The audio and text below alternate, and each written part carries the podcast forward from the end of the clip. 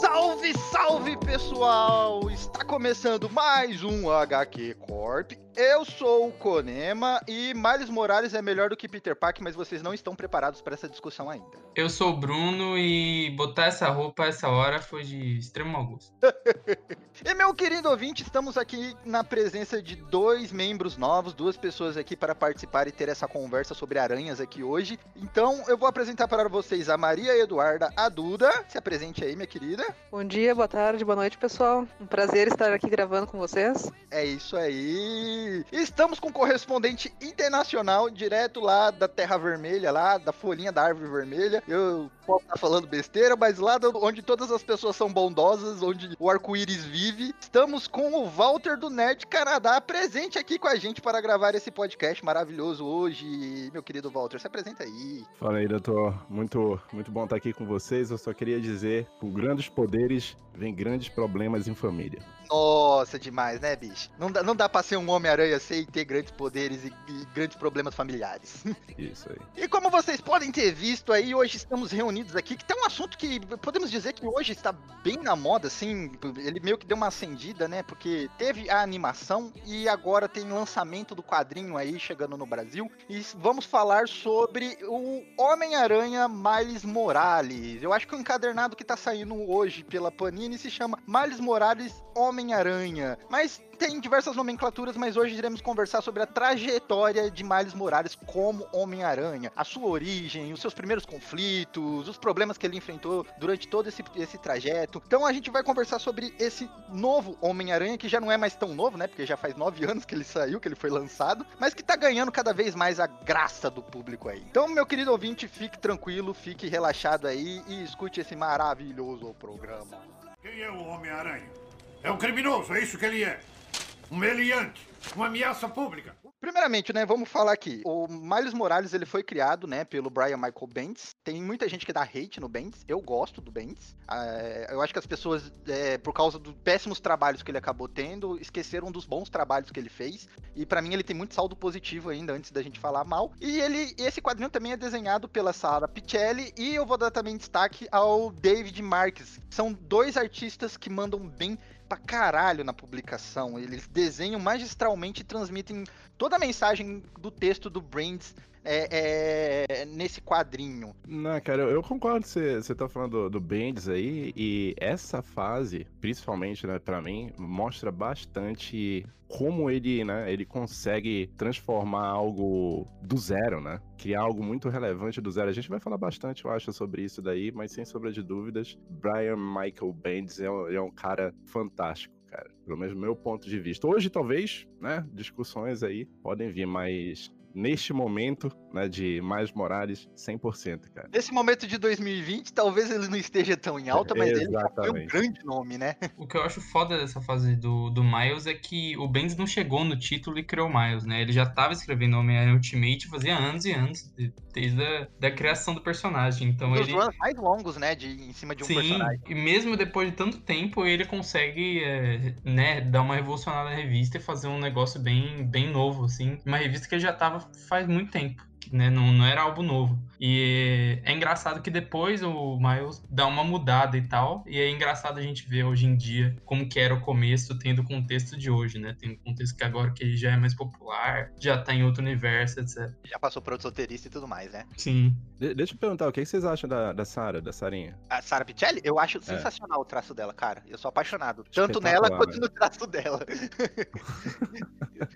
É espetacular em todos os sentidos, vamos colocar assim. A, é, a arte dela, eu acho, cara, assim, é, é, para mim combinou demais com o título e eu gosto muito do trabalho dela. Eu, eu, tipo, para mim é muito liso o traço dela. Parece que transmite muito bem as expressões que ela consegue desenhar, sabe? Você pode ver, tipo, durante o quadrinho, quando o, o Miles é picado pela aranha e faz uma cara de surpresa, eu acho muito incrível a expressão facial que ela faz nos personagens, sabe? Não, é, eu, acho- eu acho sensacional o trabalho dela. Adoro. Tô falando isso daí por- justamente por causa disso. Que, pô, lendo, né, relendo algumas edições, fiquei olhando assim, puta que pariu, que trabalho foda, cara. Foda, né, mano? Trabalho foda. Hoje ela deve estar aposentada, não é possível, porque... Eu sigo ela no Instagram, cara, mas eu nunca mais vi também. Eu acho que ela fez quarteto a última coisa que ela fez. Ela não, trampou mais que isso. É, eu acho que ela fez quarteto, porque o, resto do Aranha, se eu não me engano, tava só o David Marques. Eu não acho Ela que tava é, a reta final é só o David Marks. Ah, não, ela fez o, o Aranha do J.J. Abrams também, né? Ah, É verdade. Ela verdade. fez esse aranha aí. Eu gosto também, mas tem gente que dá hate. Mas eu- ela fez esse aranha aí também. Mas até porque é, o, o Miles agora ele tá despontando em tudo quanto é lugar. Você tá, falou muito bem no início. Tá vindo à tona e tal. Cara, aqui é, é um fenômeno, né? Então, segura porque é o seguinte: vocês estavam falando que eu tô na, na, na terrinha ali depois da muralha de gelo, né? Porque é assim que eu vejo aqui, além do, do muito gelado, é, a galera aqui, o que eles andam correndo atrás de coisas do Miles Morales não tá no gibi. Eu, eu digo correndo, não é só procura, não. Ah, cadê? Quero ler. Não, não é isso. Eles estão pagando muita grana. Você falou da primeira edição do Miles Morales lá, o Fallout número 4, se não me engano. É, para você ter uma ideia, se você quiser comprar esse gibi, que é a primeira aparição do, do Miles, você vai ter que desembolsar aqui algo em torno de 600 dólares. Nossa, você eles, ter eles aceitam, esse gibi. eles aceitam o mix brasileiro? Porque eu tenho no mix brasileiro aqui. Uma boa, vamos, fazer esse contrabando aí. É, depois da gravação aqui, vamos negociar isso aí, bicho. Que eu, eu não tenho apego, não, eu vendo mesmo. Ô, ô, Duda, o que, que você achou do traço do desenho? É isso que eu ia comentar, assim, principalmente nas cenas de ação, quando o Miles está se movimentando, acho que ela consegue transmitir muito bem a sensação de movimento mesmo, principalmente nas lutas. Isso eu achei muito interessante. É, Isso que você falou é muito bacana, porque tem uma cena que eu acho sensacional, que Ele é- subindo, assim, que aparece ele em vários Ah, estágios, assim, de desenvolvimento é muito foda. Exato, ele pulando na parede assim, é muito foda. Ela, ela faz um movimento muito bacana também. Co- Como sabe, né, como o Walter aí falou, a primeira aparição dele foi em Ultimato é, Fallout, né? Eu acho que, que saiu aqui como queda, alguma coisa assim, eu não, não vou lembrar agora o nome em português, que é a última edição da morte do Peter, né? Dando o contexto aí, né, pro nosso querido ouvinte, acontece que o Brian Michael Bendis estava escrevendo num grande run, né, o, o, o Peter Parker, o Homem-Aranha, mais no universo Ultimate, né, que foi aquela reformulação dos heróis pros anos 2000, e o universo Ultimate era um universo um pouco mais redondo no começo, daí acabou despirocando como todo o universo de quadrinho, acabou viajando demais, né, e tudo mais, mas um grande destaque dentro do universo Ultimate é que quem morria, morria mesmo, não tinha volta, sabe, não, não, não tinha retorno, ressuscitou, magia negra, pacto com Mephisto, não existia essas paradas, morreu, morreu, tanto que houve aquele grande, aquela grande saga, né, Ultimato, do, do universo Ultimate, que matou uma porrada de herói, uma porrada de virão, o Magneto matou o Xavier, a Vespa ela é comida literalmente pelo blog, né, comida no, no modo gastronômico, e fez uma limpa nos, nos personagens, né, e, e Comida no modo gastronômico. no modo gastronômico, não entender, né, não, não entendam errado, meu cara ouvinte. E Sensacional. Aí, o que que acontece? Teve, né, é, um arco meio que de rejeição, né, do Peter pelo os, os Supremos, né, porque o Capitão América do Universo Ultimate é meio babaca, né, meio não, completamente babaca. E, e o Peter acaba levando um tiro, né, pra poder salvar o Capitão América e em seguida ele acaba sofrendo um ataque de todos os seus vilões na porta de casa. E aí ele acaba morrendo nesse ato, né, mas ele salva a Tia May porque os vilões foram lá pra matar a Tia May, coitada da velhinha, né, o pessoal não deixa ela em paz, quer sempre matar a velha. E, e- e depois dessa morte, o, vem a criação de um novo Homem-Aranha, porque não poderia ressuscitar, né? E tem um contexto também de criação por trás disso, né? Tem um contexto de por que trazer o Miles, por que um garoto negro e tudo mais, porque com certeza, eu não lembro, porque eu não lia tanto quadrinho na época, mas eu tenho certeza que deve ter dado mó falatório, porque se hoje em dia você muda a cor do esmalte da tinta de alguém, já dá completamente rebuliço, então deve ter dado também naquela época. Eu posso fazer uma observação? Pode fazer, fica à vontade. A, a ideia de, de matar o Peter Parker no universo Ultimate já vinha desde 2008, assim, lá na, na própria saga do Ultimatum. Mas o Bendis disse que ele ainda tinha planos pro personagem, mais histórias pra contar e que não seria o momento apropriado pra ter uma substituição. E esse momento, justamente em 2008, era quando tava rolando as eleições nos Estados Unidos, né, para presidente, e que o Obama se elegeu. Então, foi uma jogada bem pensada, assim, porque a- o próprio diretor da Marvel Comics na época tava já com essa ideia de inserção de um personagem, aproveitando essa onda da eleição, né, de um personagem negro. Mas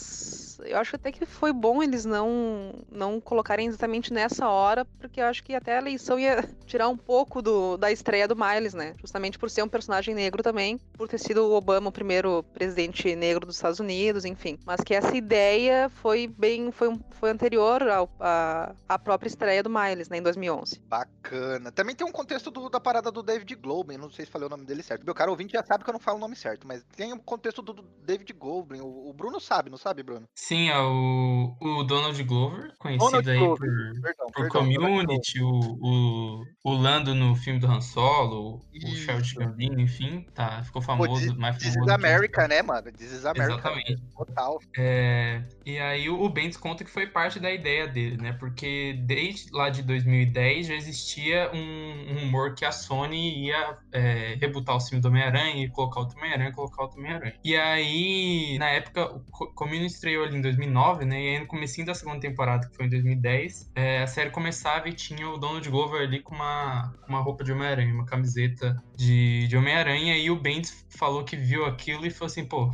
da hora, né? E aí começou uma campanha nas redes sociais dele ser Homem-Aranha. Ele era novo na época, né? Ele, não tinha nem a barba, ele tinha uma cara bem de novinho mesmo. E uma campanha ele ser Homem-Aranha do cinema. Só que aí, né? Como o público de cinema é mais geralzão, houve um backlash enorme. As pessoas, sim. Não colou, cada, não colou. Sim, a cada uma pessoa que, que falou, pô, seria legal, duas falam que queiram matar ele, né? que é assim que a internet funciona. E, e aí o Bendis é, já tinha essa ideia de, de, de, matar o Peter Parker, de dar outros rumos pro Peter do Ultimate, e ele decidiu é, fazer essa ideia do Homem-Aranha Negro no no universo Ultimate, e aí depois de matar o Peter, introduziu o Miles Morales. Aquela parada, né? Vamos fazer no Ultimate, porque se não der errado, a gente joga fora. Se der certo, a gente dá o um jeito de introduzir nos outros lugares. Mas mesmo assim, cara, mesmo fazendo no universozinho isolado ali, falando assim, ó, oh, não, é minha caixinha aqui, eu só tô brincando aqui numas paradas, é...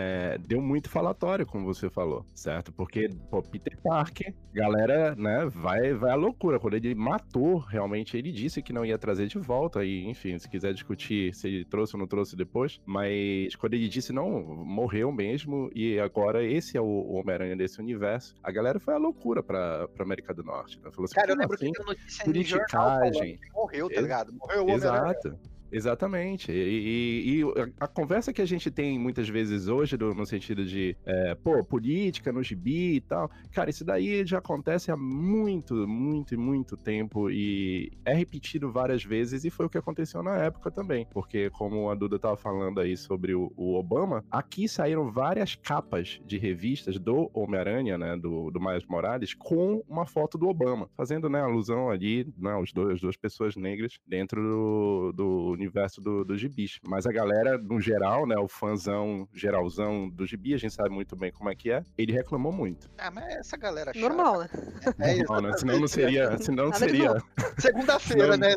tá tudo normal. E, e mesmo assim, a gente falou de sendo universo paralelo, né? Mesmo sendo universo paralelo, o Ultimate fazia muito sucesso, né? E o Homem-Aranha do Bendis era um dos títulos que mais fazia, né? Supremos, beleza, teve o Supremos do Milar ali e foi foi tendo uma decadência, mas o Homem-Aranha do Bendis sempre se manteve muito bem. Foi o Homem-Aranha do Bendis que estreou a fase Ultimate sim, também, né? Sim, foi, foi, foi, foi o primeiro título, né? Tem gente que fala que o universo é dele, né? É, eu já ouvi isso aí.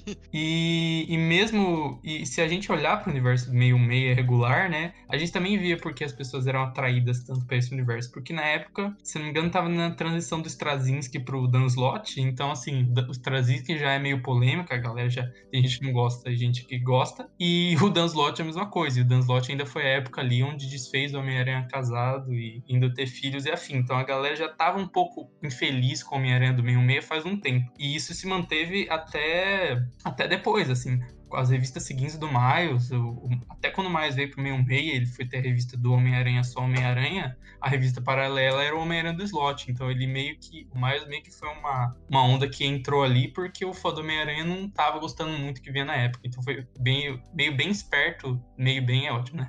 foi bem esperto do, do Bendis criar algo tão atrativo assim e, e tão interessante numa época que o fã do meio meia tava meio, não tava muito, muito feliz com o que tava acontecendo com o Peter. Só pra eu me situar aí é pra mim mesmo. De repente vocês conseguem falar um pouco mais sobre o, o universo Ultimate. O, o, da maneira que eu entendo, é, era um universo muito mais pé no chão, né? Era um universo, tipo, como que seria uh, os heróis trazendo eles pra um período mais uh, moderno. Tem, você falou, Konama, sobre é, ser mais redondo e tal, que eu concordo é, 100%. E tem várias modificações dentro desse universo Ultimate, né? Então, é uma coisa que me pegou, que eu lembro que me pegou despreparado, porque eu não acompanhava o que o, o Brian Michael Bendis estava fazendo no Homem-Aranha no Peter Parker, né? E quando eu comecei a ler o Miles Morales, eu falei assim, ué, mas é assim aqui? Sabe? Nesse sentido. E, e tinha, e eu não sei se a gente vai falar depois, mas tem, por exemplo, o, o Capitão América, ele não é o, o, primeiro super soldado, né? A aranha que pica o Peter Parker, e tem uma, uma motivação ali diferente, o Osborne, que a gente estava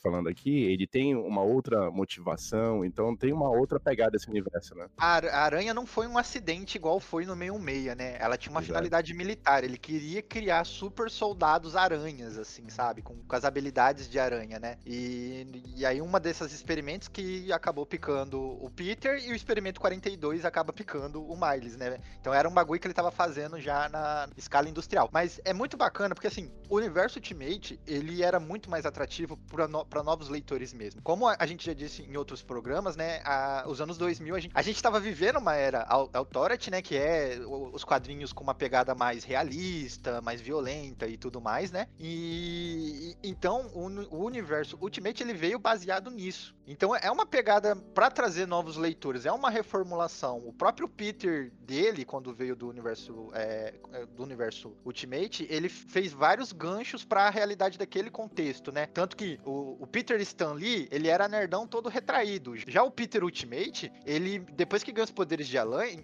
ele vira meio louca, tá ligado? Ele entra pro time de basquete, ele dá porrada nos valentão da cidade, da, da, do colégio. Ele, ele ganha toda uma autoconfiança que o, o Peter do Stan Lee, mesmo com poderes de aranha, não tinha. Só, só complementando aí o que o Conan e o Walter falaram, que o universo Ultimate tinha essa pegada de ser, né, o, a Marvel do século XXI, né? Virou a década, eles queriam fazer um negócio mais moderno ali. Então, o fato de ser um, um novo Homem-Aranha que, que voltava às raízes depois de uns, né, uns, uns 10 anos que existiu o Homem-Aranha do meio Bendis e de ser um Homem-Aranha negro, de trabalhar esses temas de diversidade e temas políticos um pouco de fundo na revista, era algo também, né, que vinha, é, da, vinha da época e vinha da modernidade, né? O próprio contexto que a Duda falou do Obama é isso, né? As pessoas queriam mais representatividade e que lugar melhor para fazer isso do que, do que o universo Ultimate, onde é, o fã mais, mais, mais chato pode reclamar, tá? Tem o meio-meio, é um universo paralelo, e o fã que quer algo novo e quer algo mais moderno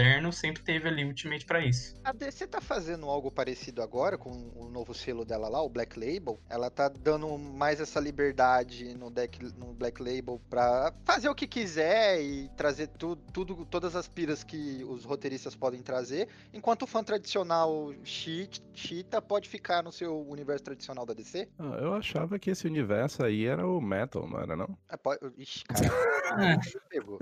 eu não leio Metal, é porque é religião. É porque o, o, Black Label é meio que a é, loteria, é, meio que a loteria deles de, de tentar atrair tanto leitor de, de gibi quanto leitor de livraria, né? E, tipo, as coisas que saem no Black Label não são, assim, são coisas diferentes. Só que você vai pegar lá os títulos de Coringa, de Batman e de, de Harle, Arlequina, são meio que o que faz sucesso. Então não é um algo tanto tipo, ah, sei lá, vamos fazer o Batman negro e colocar aqui no Black Label e vendo que rola e tal. Nem é um universo coisa. Eu acho que a comparação que a gente teria com o DC seria o seu do Terra 1. Só que o Terra 1 meio que ele é meio ele fica meio num limbo ali, né? As coisas saem do nada, somem do nada, fica tempo sem sair. E aí os roteiristas é uma gente, tipo assim, ah, a gente vai botar um universo super novo aqui, onde todo mundo tem liberdade. E aí quem escreve, sei lá, os Trazinski, que é o Jones, essa galera que já escreve de bi faz 20 anos, sei lá, sabe? Não, então, tá, entendi. Então, se, se seria comparado com a DC com o Terra 1, então. É, eu acho que seria o mais próximo. Beleza. Certo, meu caro ouvinte, é, aqui a gente deu toda uma contextualização, falamos aí sobre a criação, motivação, de como que chegou a esse título. Agora a gente vai falar do quadrinho. Lembrando vocês que o Miles Morales Homem-Aranha tá saindo agora no Brasil pela Panini, num selo novo da própria editora, que é o Marvel Teens, né, que é o Marvel para adolescentes. E tá aí vendendo a roda em tudo quanto é lugar. Se alguém aqui tem link de venda da Amazon pra pedir pro ouvinte clicar nele, ninguém tem. Então vai no seu YouTube favorito, no, no, no, apoie ele e você pode comprar lá na Amazon, que vai estar tá compilando da edição 1 das histórias do Homem-Aranha do Miles Morales até a edição 10. Essa Caraca. primeira fase é 10 edição, filho, pra você ver. É no formatinho até um pouquinho menor do que o formatinho americano comum. Desculpa, quando é, desculpa. É, isso tá saindo agora pela primeira vez? Tá saindo agora pela primeira vez. De, é, a, no Brasil, o Aranha Miles, essa fase que a gente vai comentar, só saiu no mix. Só saiu na, no mix do Universo Ultimate. Caraca. E agora mano. que a Panini tá publicando ele é, em forma de encadernado do personagem. E essa primeira fase do Miles como Homem-Aranha são 28 edições, então provavelmente vão ser três desse encadernadinho aí, é, Marvel Teens. E depois o título troca de nome e tem uma outra fase. Mas isso vai ser papo para outro dia. Então você pode pegar aí pela Amazon tudo mais, se você tiver interesse. E é sobre esse quadrinho que a gente vai estar conversando hoje, caso você é, queira se contextualizar mais. Lembrando vocês que o HQ Corps não poupe spoiler. Então a partir de agora é cada um por si Deus para todos. Você está com a sua conta em risco. Se não leu, vá ler e depois vem escutar o programa, porque a gente vai debater sobre tudo. Vai estar bem bacana. Obrigado, ouvinte. Amigo da vizinhança, Homem-Aranha. Alguém tem que cuidar do povão, né?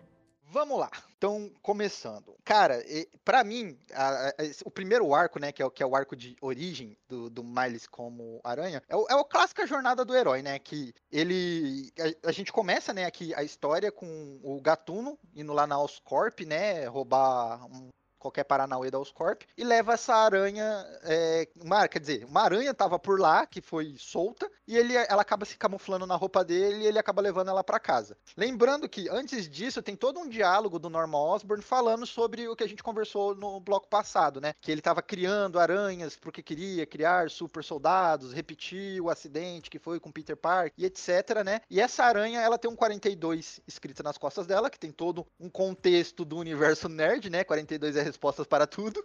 E ele acaba, o, o Gatuno acaba levando essa aranha para casa e aí a gente vai conhecer o Miles, né? Ele é um garoto negro do, do, do Brooklyn, ele tá indo para uma escola melhor, só que ele não tá indo para essa escola por causa de mérito, né? É porque foi um sorteio lá de vagas e a vaga 42 foi dele. Novamente, é um número aí fazendo toda uma. É, exato. Coincidência? Acho que não. É.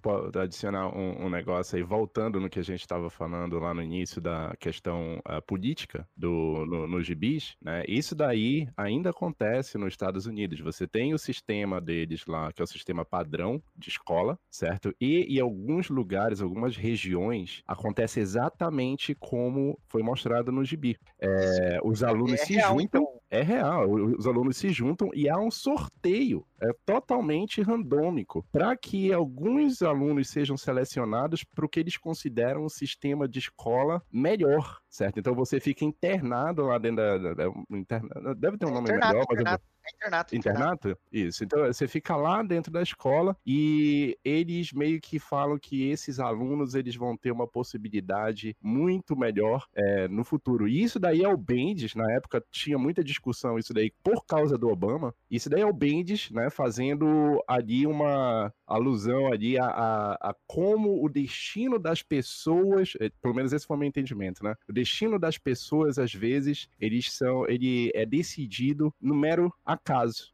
É, aleatoriedade, fazendo... né, mano? É na Exato. sorte mesmo. Mas também colocando o lado político disso daí, falando assim, olha, é, algumas pessoas são selecionadas, mas outras ficam dessa forma aqui. Tem alguns quadros lá de alunos chorando é e tal, porque falar. não foram selecionados. Eu achei muito foda isso, cara, porque nessa página, você olha pra cara, que nem a gente falou, né, como a Sarah Pichelli, ela desenha bem expressão. O Miles, ele olha pro, pros, pros amigos que não passaram, não amigos, né, pra, pras outras crianças que não passaram no sorteio, e ele fica mal por ele ter passado, tá ligado? Porque foi sorte, não foi mérito em nada, tá ligado? Então ele, tipo, pô, eu consegui, mas tinha uma galera que também queria. E o que que faz de mim melhor do que eles? Nada, tá ligado? Foi sorte. Eu também, eu também gosto nesse começo, né? Logo no, na primeira cena, que é o Norman contratando novo. E eu acho hilário essa cena que ele fala: Ah, eu criei Homem-Aranha, né? Eu criei essa aranha que mordeu o Homem-Aranha, que transformou ele num super soldado. E aí o cientista fica tipo: O quê? Ele falou assim: É, você ouviu, eu, eu criei o Homem-Aranha, eu criei a aranha. Ele falou assim: E você não sabe as especificações dessa aranha ele Não, ela morreu. Ah, você não tem um. Você, tipo, você não tem um log, umas anotações da forma que alterou ela. Ele falou assim: Ah, eu achava que eu tinha, mas eu não tenho. Você tem a amostra de sangue do garoto? Tenho. E ainda assim você não conseguiu calcular, então Ben falou, caralho, faz 10 anos que isso aconteceu, você não conseguiu fazer isso direito até agora. É porque o, o, o, o Osborn é perigoso e é o chefe. Porque se não fosse, ele falava, é incompetente, hein, cara? Pelo amor de. Deus, como tu é incompetente? Aí ele fala pro cientista assim, se vira, né? É, ele, Dá ele teus ameaça, pulos. né? Muito bom. E, e é, é aquela coisa, né? O, o, o Benz dando aquela zoada que é assim, ah, por que, que os super vilões são super vilões? Porque se o Osborn quisesse mesmo descobrir a fórmula do Homem-Aranha, ele tinha descoberto anos atrás. Ele queria mesmo é virar um bicho e matar todo mundo, né? Aquela coisa. É, com certeza. E, é- é- e vocês também acharam que mais pra frente vem tudo a notícia do jornal e tal, né? Que o Osborn que criou o Homem-Aranha, que ele foi mordido por uma aranha e tal. Vocês também acharam que isso foi jogada do Bendis pra dar a entender que foi esse cientista que vazou a informação? Eu- tanto que esse cientista, na, tem uma edição extra, que é a 16.1, ele é confrontado lá pela secretária que no Universo Ultimate é repórter, esqueci o nome, a Betsy Brads, alguma coisa assim. E ela, ela, por causa dessa matéria, ela vai atrás do cientista pra conversar sobre as outras aranhas, né? Então foi mesmo, pro, foi solta mesmo, que foi esse cara que lançou. Que ela acha, ela vai pro, pro apartamento do tio do Miles e lá ela acha a aranha numa caixinha guardada, a aranha já tá morta, e ela pega essa aranha e vai confrontar o cientista pra saber mais sobre, né? Mas também, também o, tio, o tio dele também é vacilão, né? O cara escondeu a aranha, tipo, tá tudo errado mesmo, né? Por que o cara esconderia uma aranha dentro de um assoalho? O famoso Ah, tiozão, porque ele né, mano? devia saber que algo de errado não estava certo. É, algo de errado não estava certo. Ele podia ter só jogado a aranha no lixo que ninguém nunca ia achar, tá ligado? Uma aranha Mas- daquele tamanho com um número, acho que ia chamar atenção, né? É, mas, sei lá, ia se decompor, morrer e nunca mais. Foi no vaso ali, dá descarga. É, exato, aí, ó, perfeito. Como qualquer outro bicho que a gente mata em casa, joga no vaso. Eu também acho bem, bem realista como rola esse, esse rolê todo da aranha, porque tem o, a- toda a questão de ser coincidência, né? A aranha, por coincidência, acaba com o tio dele. E também o próprio tio, depois, ele é bem esperto, não fica aquela enrolação típica de quadrinho com identidade secreta, de, de novelão e tal. O tio olha, tipo assim, fala, porra, esse Homem-Aranha tá pulando por aí. Homem-Aranha, aranha, aranha mordeu. A aranha mordeu o meu sobrinho. Eu peguei a aranha lá, porra, eu fiz Homem-Aranha. Ele já saca que o, que o mais é Homem-Aranha, tipo, nas primeiras, sei lá, 10 edições. Acho que é nas 8 ou nas 7, não lembro. Eu acho bacana que tem várias pessoas durante o quadrinho que elas fazem essas ligações. Então isso não subestima a inteligência do leitor, que os personagens são idiotas. Não, os personagens estão investigando e eles chegam àquela conclusão. Tanto que tem um ponto que a Gwen Stacy fala pro, pro Miles assim, né? Fala, ó, o Peter, a vida dele começou a ficar um inferno quando muita gente começou a descobrir que ele é o Homem-Aranha. E tá acontecendo com você. Então, é, é- vamos, só pra dar o contexto final da, da origem aí pro, pro nosso querido ouvinte, né? O Miles passa lá na sorte, ele vai lá trocar uma ideia com o tio dele, que é aquele tio que o pai não deixa você ver, mas você acha super legalzão o tio, né? E o tio dele, ele vai lá trocar, fala, ó tio, passei no concurso lá, no concurso público das escolas americanas. E aí o tio, ô, bacana, vou pegar aqui um sorvete e pá, a aranha pica ele, ele desmaia e aí vira o Homem-Aranha. O que, que vocês acharam da é, reação do Miles em ser o Homem-Aranha? Que eu acho bacana que o Bendis escreve tipo que ele, tipo, ele achando que ele é mutante, né? Em vez de ele achar que ganhou poderes aleatoriamente. O que eu achei, o que eu achei legal, assim, que o Miles, na, ali, quando começa aqui, ele tem, ele tem 13 anos ali, naquela fase de pré-adolescência. E eu acho que dá pra te fazer umas ligações bem, bem bacanas, assim, com a- ele se descobrindo como com superpoderes, com a própria fase da adolescência, assim. Então tu vê que ele tá mega confuso, que ele não, não sabe o que fazer, que é tudo novo pra ele, e que ele vai, com o tempo, descobrindo os próprios poderes, né? Isso eu acho, eu acho bem bacana, assim. Eu acho super viável também a reação dele de, de ficar meio apavorado, né? Porque eu acho que esse seria o normal. Uma coisa que eu acho bacana é que a Sarah Pichelli, é, é- é- provavelmente, né, a ideia do, do Bendis, como o Miles ele é inseguro, né, no, em todo esse começo. Você nota que ele é inseguro, porque assim, quando ele tá andando com um gank, ele anda normal, todo debochado, tranquilo. Quando ele é confrontado, ele sempre bota a mochila no peito, em vez de, de ficar com a mochila nas costas. Como se ele quisesse criar uma barreira entre ele e a pessoa com quem ele tá conversando. Isso acontece várias vezes durante o quadrinho. Quando ele é picado pela aranha e ele tá andando na rua, e e aí aqueles valentões vão encarar ele, ele bota a mochila no peito. Quando o tio Aaron vai encarar ele pela primeira vez, depois que descobre o segredo, ele tá na escola e aí ele bota a mochila no peito. Eu achei que é um detalhe muito bacana, assim, sabe, de se notar. Ah, muito bem observado, hein? Não tinha prestado atenção nisso, mas eu concordo 100% com que a, com que a Duda estava falando, né? Eu acho que aí é onde realmente, no início pelo menos, é onde o, o Bendis ele brilha, né? Porque ele consegue muito bem, pelo menos para mim ficou muito claro que ele consegue muito bem pegar esse adolescente de 13 anos e jogar todas as inseguranças dele, né, dentro de uma historinha que é curta, né? São algumas edições ali, vai, não, não é tão curta assim. Dele Não, se mas não, não enrola, né? né? Ele não enrola. Não ele- enrola, ele não enrola, mas fica claro, fica claro, o, pra, pelo menos pra mim, o seguinte: que você tá nessa idade. É uma idade onde você tá procurando aceitação, né? É uma é aquela adolescência onde você tá tentando fazer amigos, você tá tentando fazer os outros te aceitarem também. Você quer saber onde é que você tá na sociedade. Você quer saber qual o seu papel no universo. Eu acho que é mais ou menos isso daí. E o, o que eu acho brilhante, né, nesse início aí da, da história, é justamente isso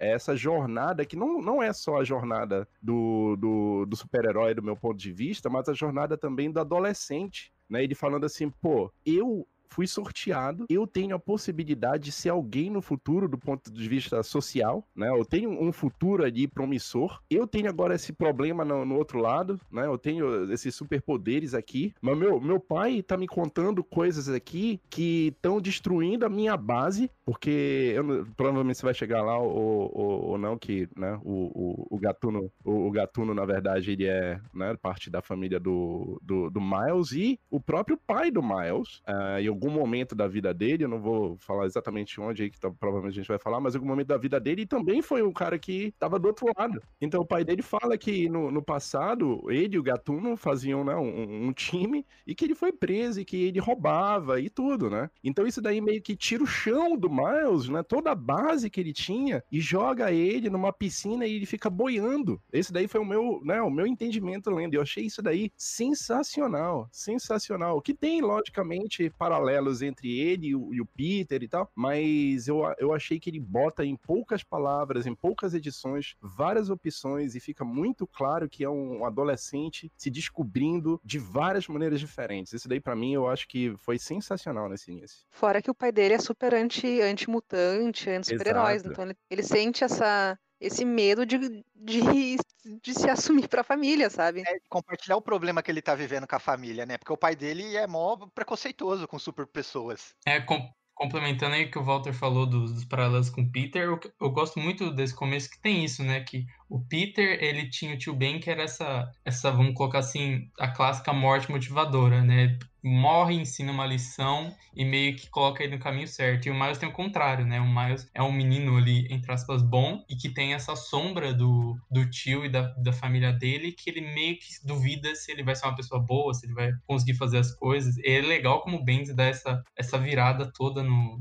no personagem, né? Eu acho bacana que eu fiquei é, comparando, quando eu li, né, agora na- nessa releitura, né, pra gravar o cast, eu fiquei comparando com o Peter, porque o Peter, ele tem uma ausência de toda a familiaridade, né? Ele só tem a tia May. Ele não teve os pais, o tio Ben morreu e etc. Então ele tem toda uma ausência e ele tem que se virar sozinho e ele meio que não sabe como fazer isso e fica todo confuso por causa disso. O Miles, ele tem toda uma base familiar, mas é toda distorcida. Porque se você pega aí o- essas primeiras edições, cara, o Brian Michael Bendis manda muito bem no diálogo e não é de hoje, todo mundo sabe. E ele traz uns diálogos muito profundo logo no começo da edição. Primeiro com o tio Aaron falando pro Miles que é que o Miles chega lá todo chateado, ah, foi sorte. E ele fala: "Não, calma, não, não pensa assim. Eu e seu pai nunca tivemos oportunidade, a gente se fudeu na vida e a gente teve que fazer muita coisa errada. A gente fazia ainda coisa errada nem era por ser coisa errada, é porque a gente não via as outras opções e não tinha ninguém pra nos guiar. E você tem, tem eu, tem seu pai e a gente tá aqui pra te dar toda a base que for preciso. E depois tem a conversa ainda do pai dele com ele, né? Depois que o pai e o tio tretam, porque eles são tretados porque o tio é bandido, né? E o pai já saiu dessa vida. E aí o pai dele fala: Ó, você é meu melhor amigo. E se você não falar, não se abrir comigo, eu nunca vou saber o que tem de errado com você. E você vai acabar caindo num mundo que você não pode cair, não sabe? Você não precisa. A gente tá aqui, a gente é sua família, a gente é sua base. Então, tipo, é, além de o moleque tá confuso com os poderes, tá querendo se aceitar, se aceitar, porque é uma criança nova, só tem, é o nerd, né? Só tem um amigo gordinho. Vem toda uma carga emocional da família dele, que é toda disfuncional, como qualquer família, né? E o Bendis transmite isso muito bem, cara. Eu, eu aposto que teve um bilhão de pessoas que se identificaram com o Miles nessas três primeiras edições. É realmente sensacional. Eu, eu gostei bastante disso daí. O, o Brunão acabou de falar da questão do, do tio Ben. É, eu também ia, ficava fazendo isso, né? Eu ia e vinha na história e falava assim: caraca, no Homem-Aranha era mais ou menos assim. Que legal que o Bendis colocou dessa forma.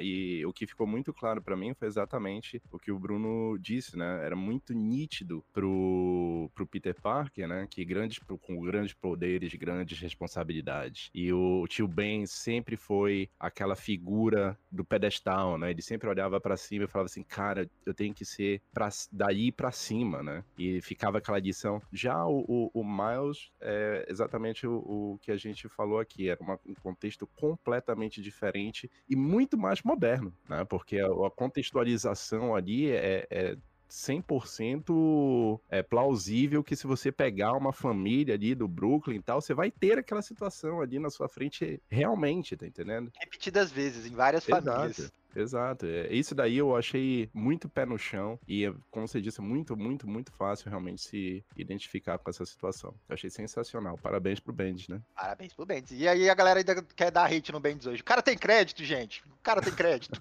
Memória curta. Não, mas o Bendis até hoje, pô, ele criou aí a. criando aí a. Por exemplo, Não, né? Tipo, pô, o cara tá aí com 30, anos- 30 anos. Ah, uns 20. É, uns 20 anos de carreira mais ou menos, e ele ainda cria esses personagens novos e relevantes que funcionam no contexto atual, sendo um cara, tipo, um cara que é meio, vamos colocar assim, meio veião na indústria já, né? O Bendis era um nome novo nessa época, hoje em dia já é um nome manjado, já é uma carta marcada. E é foda como, mesmo assim, com todos esses questionamentos que a gente viu com o Bendis, especialmente nos anos 2010, né? ó, Ele, o cara foi receber hate de, de fã de Mutante, de fã de, de Superman, de, de fã de DC, de um monte de coisa, que isso ainda ele consegue fazer, assim, criar um personagem novo, interessante, funcional, que insira sistemas atuais, temas de diversidade, etc, muito bem, e ele ainda consegue, tipo, até hoje. Os balões aumentaram bastante, né? Mas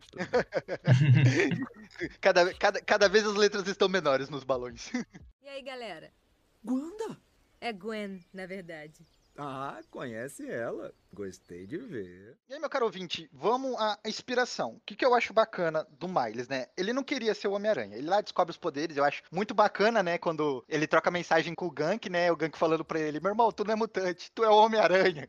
Aí ele sobe na parede, gruda no teto, aí você, uou, que bacana, né? Mas ele não quer ser o Homem-Aranha, porque ele já tá cheio de problema, tá aí que nem a gente falou: problema com o tio, problema da escola, problema de ser nerd, tá com muitos problemas. Mas acontece a morte do Peter e ele tá lá pra ver o Peter morrendo, e aí pesa na consciência dele. Eu tinha poderes de aranha, eu poderia ter ajudado o Peter aqui e ter salvado ele. E eu não fiz nada e o Peter morreu. E aí tem todo o enterro do Peter Park e tudo mais, e ele, ele dialoga ali com a, Gwen Stacy, etc. E tudo aquilo fica martelando na cabeça dele, e até que ele toma a decisão, né? Grandes poderes vêm grandes responsabilidades. E ele fala: Eu vou tentar ser o Homem-Aranha, e dá tudo errado de começo, como qualquer Homem-Aranha, né? E como, como tu tinha dito ali do, dos poderes de aranha, eu acho interessante porque o Bendis ele realmente põe poderes de várias aranhas no Miles, porque ele, além de ter os poderes ah, originais do Peter Parker, ele ainda tem aquela rajada de veneno que ele dá e a camuflagem com invisibilidade. Então ele, ele mistura outros poderes que as aranhas também têm e acrescenta nos poderes do Miles, além dos poderes originais do Peter, né? Personagem de aranha, exato. Seria o Miles mais forte que o Peter? Eu, é- essa é uma conversa que a gente ainda não tá preparado pra fazer também.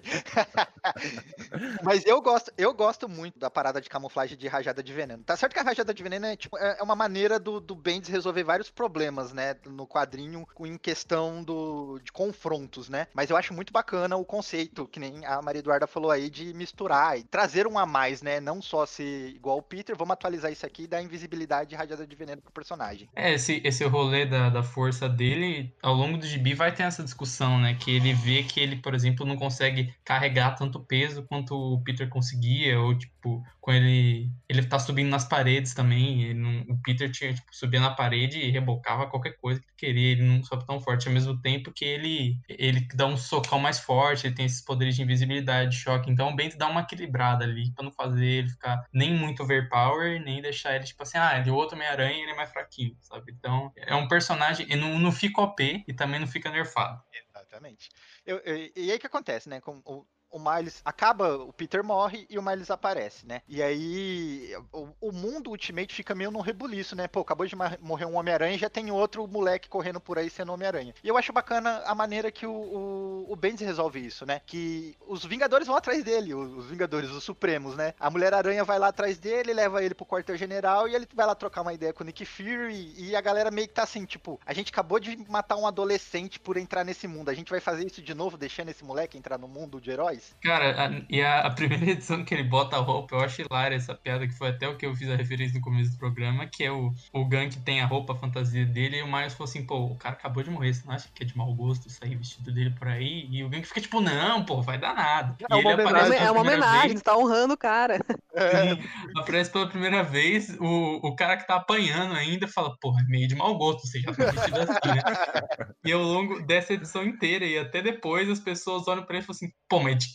que mau gosto você tá Os vestido desse cara morto. Vingadores, os próprios Vingadores, né? Tipo, quando eles estão discutindo lá e do nada surge esse daí, né? Pô, moleque é o novo Peter Parker? Não, ele tava só com a roupa do, do antigo Peter. Porra, meio de mau gosto isso daí, cara. Eu acho, eu achei bem bacana a piadinha também. É Bacana. Eu gosto muito do diálogo que ele tem com o Nick Fury, tá ligado? Eu, outra parada que eu acho bacana, assim, tipo, pode ser impressão minha, eu posso estar errado, se eu tiver até me corrijam. Mas eu acho bacana como. é, Eu não sei se vocês sabem, né? O Brian Michael Bendis, ele é casado com uma negra, ele tem duas filhas negras. Então ele conhece um pouco esse mundo, ele vive nesse mundo, né? E eu acho bacana que, como ele traz também os coadjuvantes das histórias do Miles, todo um, um núcleo negro. Ele não é um negro no meio da galera branca. Ele é o negro e ele pega os heróis negros, ele pega os vilões negros, ele traz essa galera pra perto do Miles. Tanto que aí tem um diálogo muito bacana com o Nick Fury, que o Nick Fury, putz, eu sou o Nick Fury, eu conheço tudo da sua vida, e ele ainda dá uma luz ali pro garoto, fala assim, ó, eu acho que você não vai conseguir ser o Homem-Aranha, etc.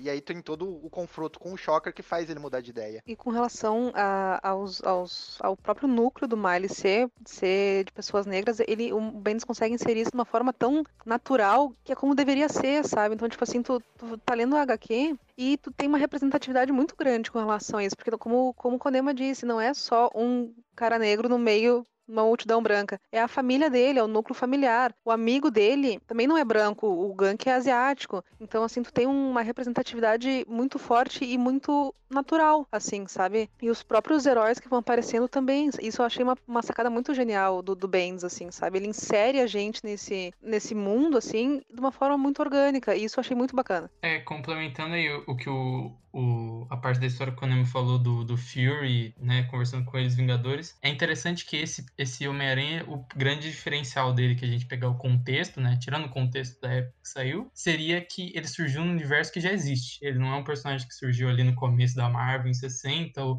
no começo do universo Ultimate, nos anos 2000. Quando ele, quando o Miles surge, já existe Mutante, já fez um monte de coisa em Nova York, já existe Supremos, já tinha um outro Homem-Aranha e tal. Tanto que tem muita coisa desse Homem-Aranha que eles adaptam pro Peter de hoje em dia do cinema, porque é o Peter no mesmo contexto, né? Tipo, surgiu quando já existia Vingadores, já existia um monte de super-herói voando por aí. Então, o rolê dele aparecer e a SHIELD vai atrás dele, os outros heróis têm contato com ele, né? Mais pra frente, o Capitão América tem contato com ele, é, o próprio Nick Fury é, eu até comentei no grupo quando tava lendo, que é tipo assim, ah, ele não é costureiro com 13 anos, o, Nick Fury faz uma roupa e dá pra ele e tal, né? São umas adaptações interessantes, já que o contexto dele também não era o mesmo, né? O universo já, já não era um universo que... Era um universo que já tava acostumado com, com super-herói e esse tipo de coisa. Eu acho bacana a discussão mesmo dos outros heróis, que é, mano, a gente vai deixar uma criança brincar de ser super-herói? A gente já não viu que dá merda? Que é, tipo, eu acho que num universo normal seria esse tipo de discussão que os heróis teriam, sabe? Tanto que isso, ele- isso vai e volta toda hora no quadrinho. A gente tem o Nick Fury dando aprovação, mas depois o Capitão América vem botar o dedo dele, falando, não, o outro moleque tomou um tiro por minha causa, eu não vou deixar esse moleque aqui morrer. É, mas o Capitão América, ele é bem, bem cuzão, como você falou, né? No, Ele é babaca. no-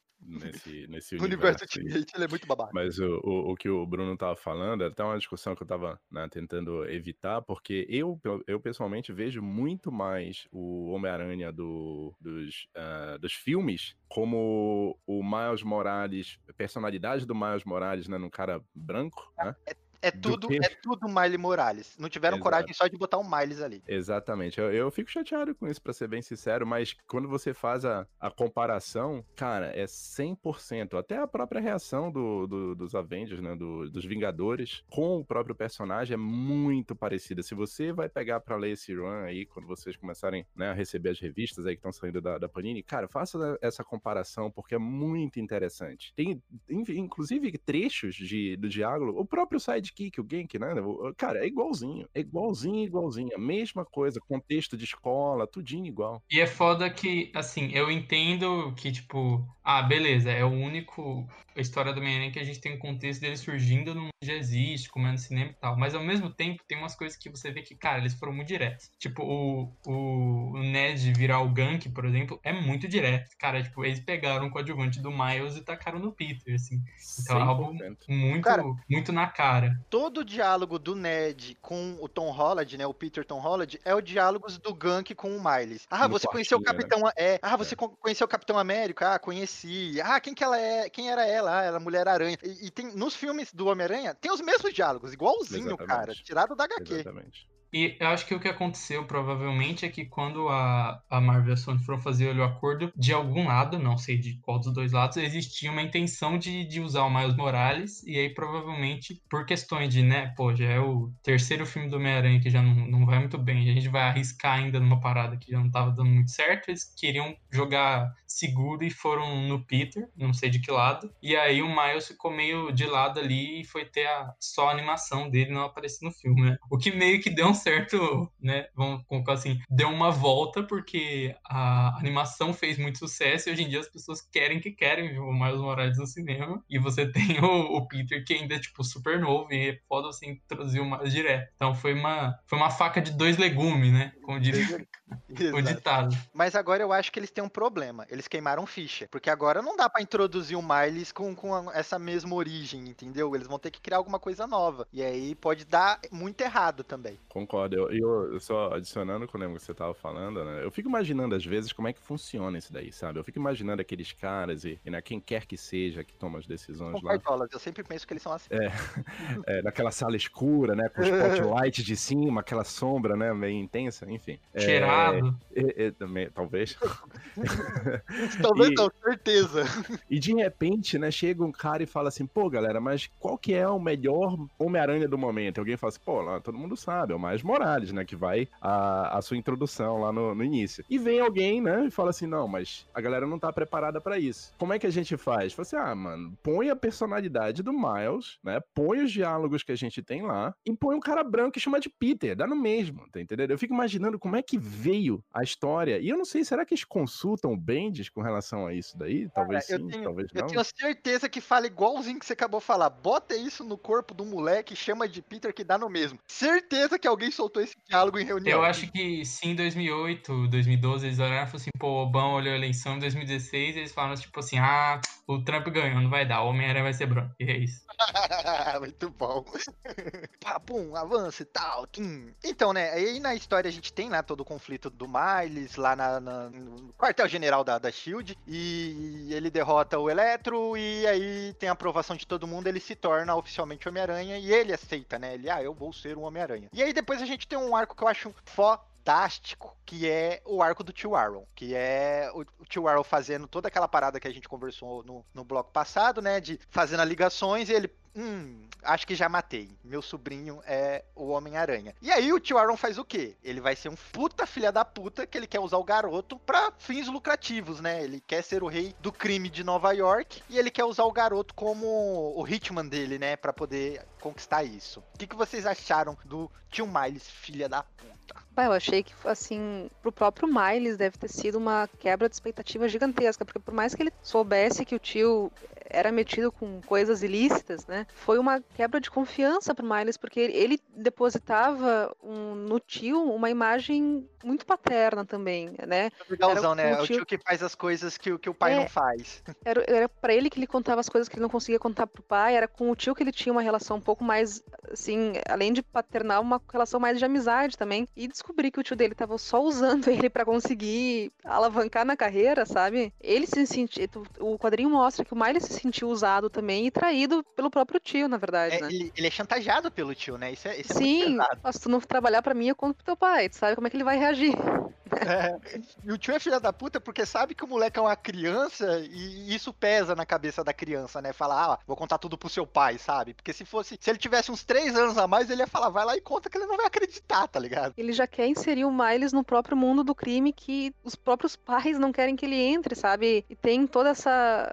E o próprio Miles fica em dúvida se ele realmente ajuda o tio, se ele conta pros pais que ele é o Homem-Aranha, se ele não faz nada. Então tu vê essa dualidade no próprio Miles, né? É verdade, tem, tem, tem um ponto que ele fala pro Gank, ah, eu vou contar pros meus pais que daí o meu tio não vai poder mais me chantagear. Eu não lembrava disso. Bom, bem, bem preparado. É, e é interessante que o Bendis pega uma, vamos colocar assim, uma estrutura que é uma estrutura bem clássica do Homem-Aranha, né? Que é a coisa que fica séria quando os vilões se metem na vida pessoal. E aqui ele pega um um vilão, entre aspas, que é direto da vida pessoal, né? Então se no Peter você tinha, ah, o Dr. Octopus é mentor dele, o Dr. Octopus que é casaca te amei, o Duende Verde é pai do melhor amigo dele, e afins aqui ele, ele pega o próprio tio, né? Pega um familiar e coloca de vilão. Então é, ele faz ele faz algo meio clássico do personagem, só que com uma roupagem nova, de uma maneira nova. E isso, isso é algo bem interessante, né? Ainda funciona até hoje. Olha aí, Bruno, o que você falou era exatamente o que eu ia colocar. Tipo, é, não, não tem novidade nenhuma em uma pessoa adivinhar sua identidade,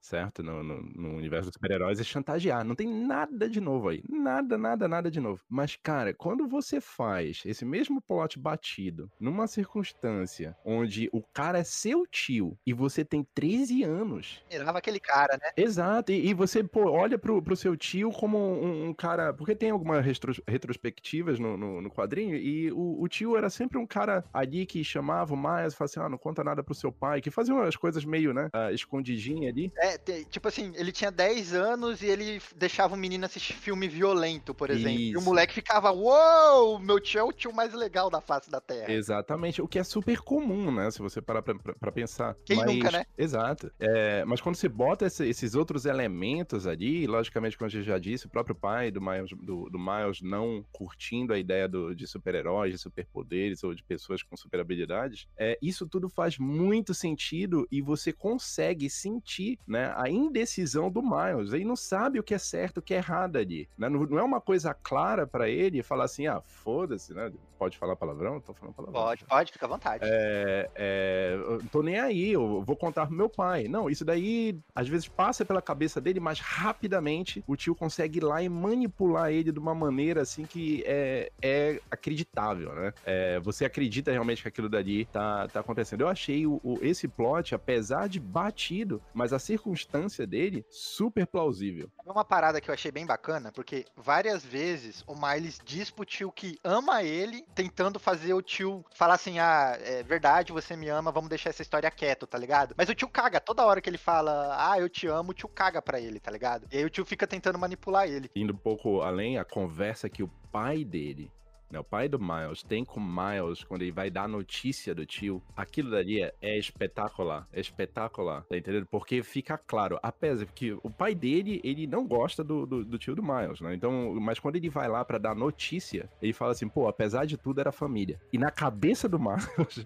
imagina, moleque, na cabeça do Miles, ele fala assim, puta que pariu, mano, eu matei meu tio, e, e meu pai, e meu pai que sempre falou pra mim, cara, esse cara não presta, esse cara é ruim, não sei o que, tá aqui, tá sentido, tá entendendo? E, e como eu devo me sentir com relação a isso. Isso daí eu, eu achei muito, muito bacana. É, complementando o que o Walter tinha falado no, no lance de algo meio, meio manjado, meio clichê, é aquela coisa, né? O, a gente só chama de clichê quando não é bem feito. Porque quando é bem feito, a gente só, só gosta, as pessoas às vezes nem notam que é clichê. E é algo que, que aqui aparece também, né? O Bendis pega umas coisas que são, entre aspas, clichês, que são, entre aspas, é, manjadas, e ele faz de uma maneira que você. Você, você compra e tipo, pode ser a coisa mais, é, mais tradicional possível que ele faz de um jeito que você compra e você nem nota que se você não lembrar, né? Se você não. Ah, pô, verdade, que é algo que já foi feito antes. Eu vou falar pra vocês assim, bem sincero. é, se você. agora gravando esse cast, vocês falando que são coisas clichê, na hora que eu li, eu, nem passou pela minha cabeça que era, que, era, que era clichê. Realmente é, mas que nem você acabou de falar, é tão natural que eu nem lembrava que isso tá, é normal, sabe? De, de, de acontecer, é clichê. Quantos aranhas tem por aí? Pergunta na Comic Con. O que é Comic Con? Então, depois de tudo isso, né, de todo esse conflito com, com o tio, né, o tio, o rei do crime, que tentando se tornar rei do crime, morre todo mundo e etc, e blá blá. Aí a gente tem o Capitão América entrando na, na, na roda, né, ele vê que tem um novo Homem-Aranha por aí, né, que acaba se tornando matéria, né, e ele vai atrás do Miles pra impedir ele de ser Homem-Aranha porque ele tá com um puta peso na consciência de ter deixado o Peter morrer. Contrapartida, a tia May e a Gwen Stacy, é, que estavam de férias porque o Peter morreu, então estavam tentando esquecer toda a merda, saíram de Nova York, estavam em Paris. Vêm as notícias de que há um novo Homem-Aranha e voltam para falar com esse novo Homem-Aranha. Eu quero aqui dar um destaque que eu acho bem bacana, como todos os coadjuvantes das histórias do Peter, quando encontram com Miles, eu tinha a impressão de que eles iriam brigar com Miles, mas não. Eles tentam fazer. corrigir os erros que eles tiveram com o Peter. E eu achei isso muito bacana colocado no quadrinho. O, na verdade, como tu tinha dito ali, que sai nas notícias, né, que tem um novo Homem-Aranha. Inclusive, o Miles, como Homem-Aranha, ele é até acusado na morte do tio. E isso mesmo que deixa ele em dúvida também, porque acontece ali a, a batalha deles. O tio acaba morrendo e ele que tava lutando com o tio. Então, nos jornais acaba saindo que talvez o Homem-Aranha seja um assassino, né? Acho bem bacana que ele até tem um diálogo com o que ele, ele, ele fala assim: pô, não foi assim que aconteceu. É o que fala: pô, o jornal mentia sobre o outro Homem-Aranha o tempo todo, fica tranquilo. E também com, com a própria. Esse, o Miles, ele não tem. Ele nunca tinha usado as teias antes, né? Ele não tinha essa. Ele não sabia fabricar e o, o corpo dele não produzia, né? As teias. E a primeira vez que ele consegue usar as teias é a própria tia May e a Gwen que entregam aquela caixinha do, do Peter com os disparadores. Ela, é meio que quando elas dão a benção, né, dela, pra, a aprovação delas pra ele ser Homem-Aranha, sabe? Isso eu achei muito bonito também. Então elas conversam com ele, elas motivam ele a seguir, tentam corrigir os erros que o Peter cometeu para que não, ele não tenha o mesmo final, né? Para que o Miles não tenha o mesmo final que o Peter e passam adiante a, os disparadores de teia juntamente com a fórmula, né? Que posteriormente o Gank que vai ajudar ele a fazer. E eu achei esse momento muito bacana, assim, da HQ, porque tu vê que elas estão tentando seguir em frente e passar e ajudar esse novo Homem-Aranha a, a, que ele tem um apoio de quem já passou por isso, né? Exato. Eu acho sensacional esse diálogo do armazém tal, e aí o Capitão América babaca chega lá para estragar tudo. Então, mas, é, mas isso daí, o Conemo, não é exatamente o que você falou, é todo mundo tentando corrigir os erros que teve com o Peter Parker, inclusive o Capitão América. Mas é cada um do seu ponto de vista, né? E isso daí que é legal. Eu acho bacana que até o JJ Jameson, tá ligado? Falou, eu não vou, que os jornais que soltam notícias sobre o Miles não é o Clarim Diário. Porque ele fala, eu cometi o erro com o outro moleque, e o outro moleque era uma pessoa boa, eu não vou cometer o erro com esse moleque aqui, eu não vou difamar o novo Homem-Aranha. Eu achei muito bacana, tá ligado? A atitude do, do, do núcleo com o personagem. E é legal que, complementando o que a Duda falou, né, que o, os lançadores de teia o legado do Peter para ele meio que encarnado, né? Sempre carregando. Ele ganhou os próprios poderes, ele teve a própria roupa, mas o lançador de teia é algo sempre ligado ali ao Peter. Eu acho interessante vendo essa parte toda com a Tia May, a Gwen, até a Mary Jane aparece ali, né? Que me lembrou do, da animação. Não lembrava tanto disso, porque a animação pega um pouco disso, né? Da Mary Jane viúva e do da Tia May, da, que também se mete em toda a aventura deles ali no filme. E eu achei interessante lembrar, porque eu não lembrava de, que, dessa parte especificamente desse jeito e me remeteu bastante à animação, né? É interessante ver que eles pegaram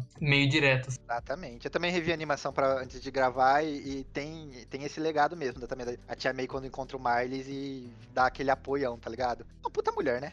É foda. A cena, né, até que ela entrega a caixa com o lançador de teia, no, no filme tem, é basicamente ela entrega o lançador e a roupa ali pra ela, uma cena até similar. É, é fala, esse aqui é para você, foi feito para você. É bem bacana. E eu acho bacana eh, também a maneira que o Capitão América acaba provando ele, né, que, pô, o, o Miles, pelo menos, é, até pra gente depois falar, né, é, sobre o que, que vai vir a seguir, ele até esse momento apenas o, o tio Arlon tinha sido um erro e, e, meio que não foi um erro ao mesmo tempo, né? Depois ele descobre que, na verdade, a arma do, do tio que explodiu antes da rajada de veneno fazer efeito, porque a rajada de veneno tem um delay, né? E então ele não matou o tio. O tio morreu nas próprias cagadas e ele fica meio aliviado. Até aquele momento, o Miles está acertando. Ele tá derrotando os vilões, ele tá salvando as pessoas. Ele ainda não teve o peso do não dá para salvar todo mundo, né? E, e, e ele vai lá ajudar o Capitão América e ele vai enfrentar o Rino. E aí você, caralho, mano, é o Rino. E ele ajuda e ele vence e o Capitão América ainda fala para ele: beleza, você pode pode ser Homem-Aranha, mas precisa de treinamento. Daí pra me treina, né? Me treina.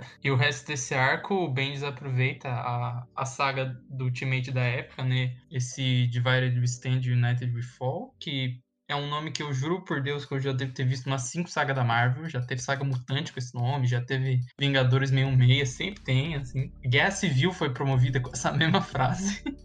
É, ele aproveita isso para inserir o, Mar- o- o Miles ali no meio dos Vingadores, dos Supremos e nesse treinamento dele. E aí nas edições seguintes vem, vem um arco muito legal que é o Miles meio que tipo se metendo em algo que é muito maior que ele, né? Você vê que aquele rolê do pô, Homem-Aranha é amigão da vizinhança, fica balançando por aí e prendendo os bandidos fantasiados, ele vai pra um rolê de Vingadores no meio do nada, É, gente é- gigante. Ele literalmente vai pra guerra, tá ligado?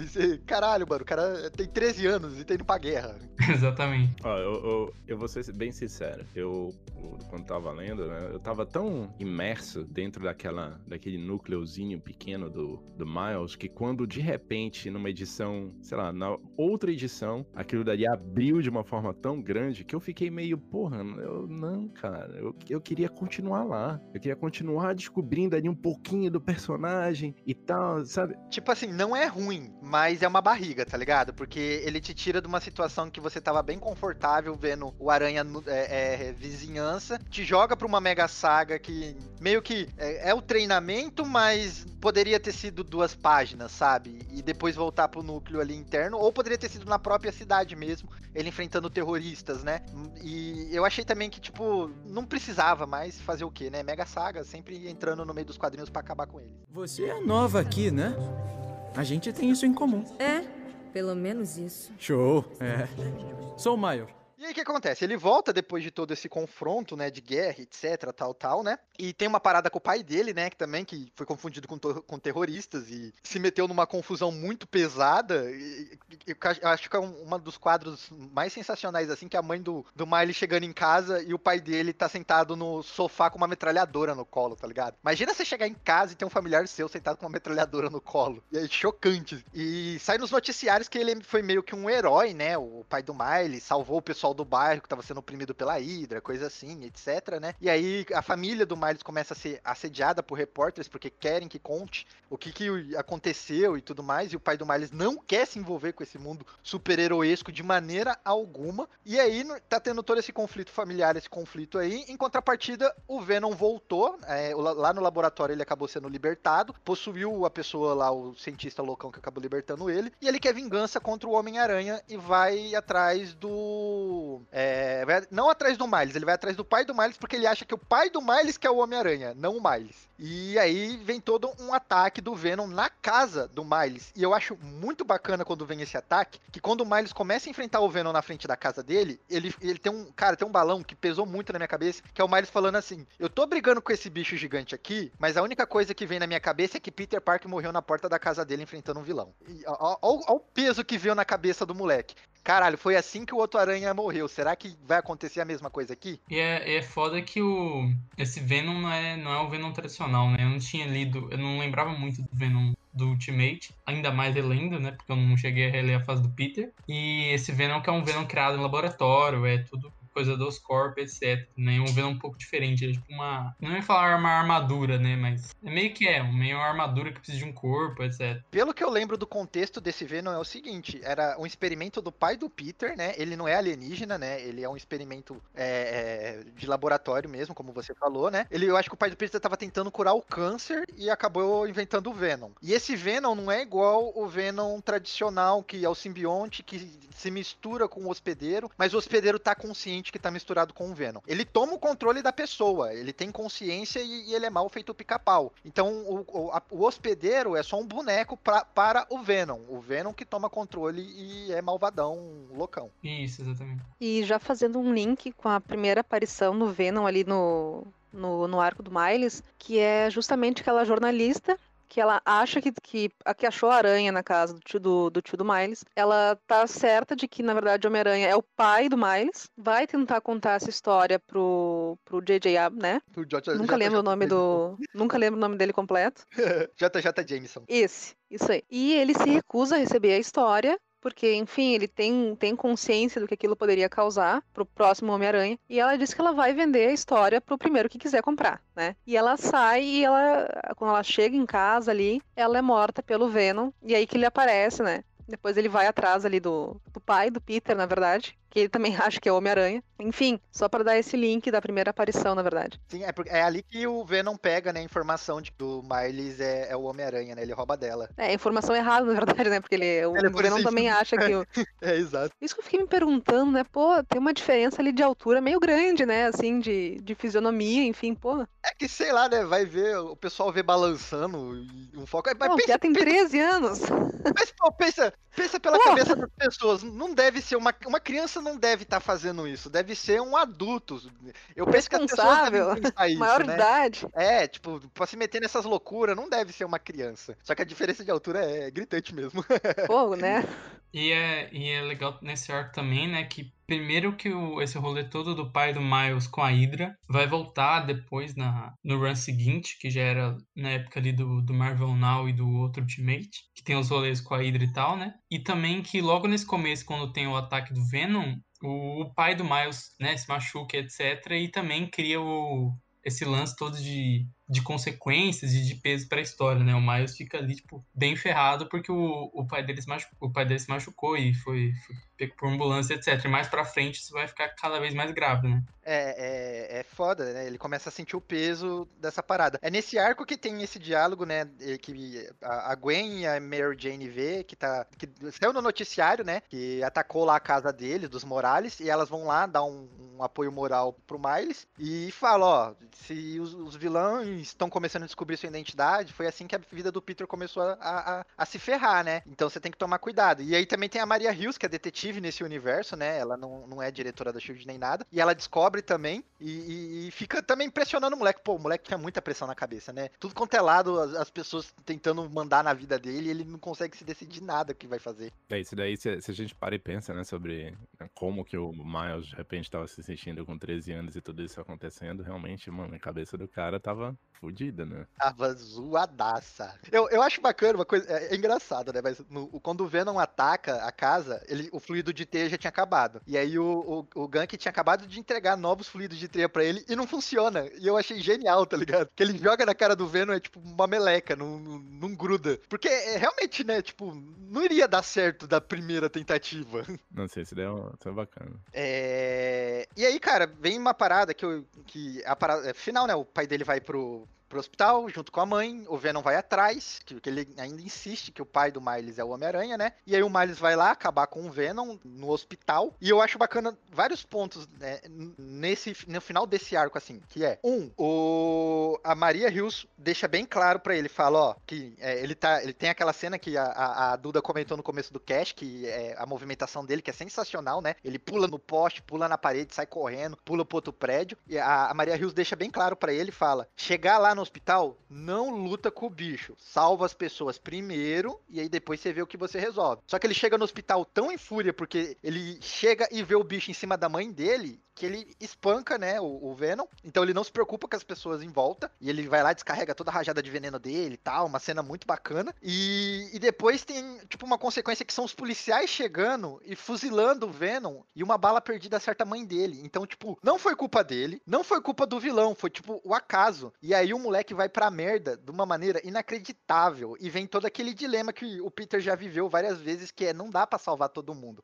E, e às vezes é um familiar seu que vai morrer. Eu, eu, eu fiquei com a impressão, lendo desse arco, que o Bendis meio que queria fazer o, o Miles ter esse peso na consciência e o arco depois de Homem-Aranha Nunca Mais dele, logo depois do arco do, do tio Aaron. Só que aí, como teve esse rolê todo de Vingadores, meio que, tipo, não deu, e aí o Miles fica triste por uma página e no dia seguinte ele tá lá com os Vingadores, etc. Eu acho que ele meio que ele queria fazer isso junto, e como que teve que ter esse tie de, de Vingadores, ele se virou como deu e depois usou a mãe dele pra dar essa Por isso que eu acho que ele ressuscitou a mãe depois, quando teve o reboot, né? Porque ele falou, tipo, ah, agora que eu já posso fazer o que eu quero, entre aspas, vou trazer de volta e deixar a família dele normal. Aí. Pô, porque imagina assim, se tivesse sido seguido, se pá teria sido melhor mesmo. Porque teria. é, seriam várias derrotas seguidas do personagem, né? Teria mais motivação pra ele não querer ser o Homem-Aranha mais. Porque, tipo, o tio iria morrer, é, provavelmente não, não seria revelado que foi um acidente, só depois, né? O tio iria morrer, em seguida a mãe ia morrer. E aí a cabeça do moleque ia pro saco, né? Então ele ia realmente falar, não, o Homem-Aranha nunca mais. Não que não tenha tido peso, que pra mim é- eu, eu achei sensacional, Ah, velho. sim, ainda tem.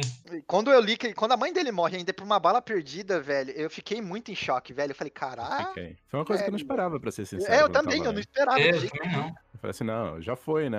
É, é o tio. O tio, é, fazendo paralelo, né? O, o tio do Miles e o tio do, do Peter, né? Então, é isso. Essa que vai ser a parada. Mas aí, quando eu tava lendo e eu vi que, porra, deu ruim, eu falei assim, eita, esse, esse menino vai se afundar nas drogas em algum momento. Eu falei assim, cara, é- tem a cabeça muito ruim. ah, muito ruim no sentido, né? Muito fodida, cara. A cabeça do, do moleque de 13 anos, tudo isso acontecendo com ele. Mas eu acho que é isso daí mesmo. É, de repente é o Bendis falando assim, cara, é isso daqui. E é por isso que ele tem que ser o, o Homem-Aranha, não o, o contrário, né? É por isso que ele não tem que ser o Homem-Aranha. Não, ele tem que ser o Homem-Aranha por conta dessas coisas aqui que aconteceram com ele, que marcaram ele. Então ele não pode largar esse manto do, do herói nesse momento. Mas eu, eu achei bem, bem legal e eu acho bacana quando pegam a gente assim de surpresa, né? Quando você tá lendo o negócio, daí de repente, pá, morre um, e você fala assim, porra, eu até gostava desse daí. Eu achei isso aí também, cara, sensacional. Concordo 100% com o que você falou. No próprio mundo dos quadrinhos, assim, a gente sempre quando vê uma morte, a gente já pensa aí, tá, vai ficar morto por algumas edições e depois eles vão voltar com o personagem. Mas de qualquer forma, tu, bah, fiquei bem. Foi muito do nada, assim, sabe? Porque o tio, acho que até era uma morte, assim, um tanto quanto esperada, porque até pelo próprio envolvimento dele com, com o crime e tudo mais. Mas a mãe, ela tava, tipo, no lugar errado, na hora errada, sabe? E foi muito, muito ao acaso, não foi nem o Venom, né? Foi uma bala perdida, como tu tinha dito. Então foi bem. O impacto que isso teve com o Miles, né? Assim, tipo, destruiu ele, assim. Tanto que depois da morte da mãe, ele fica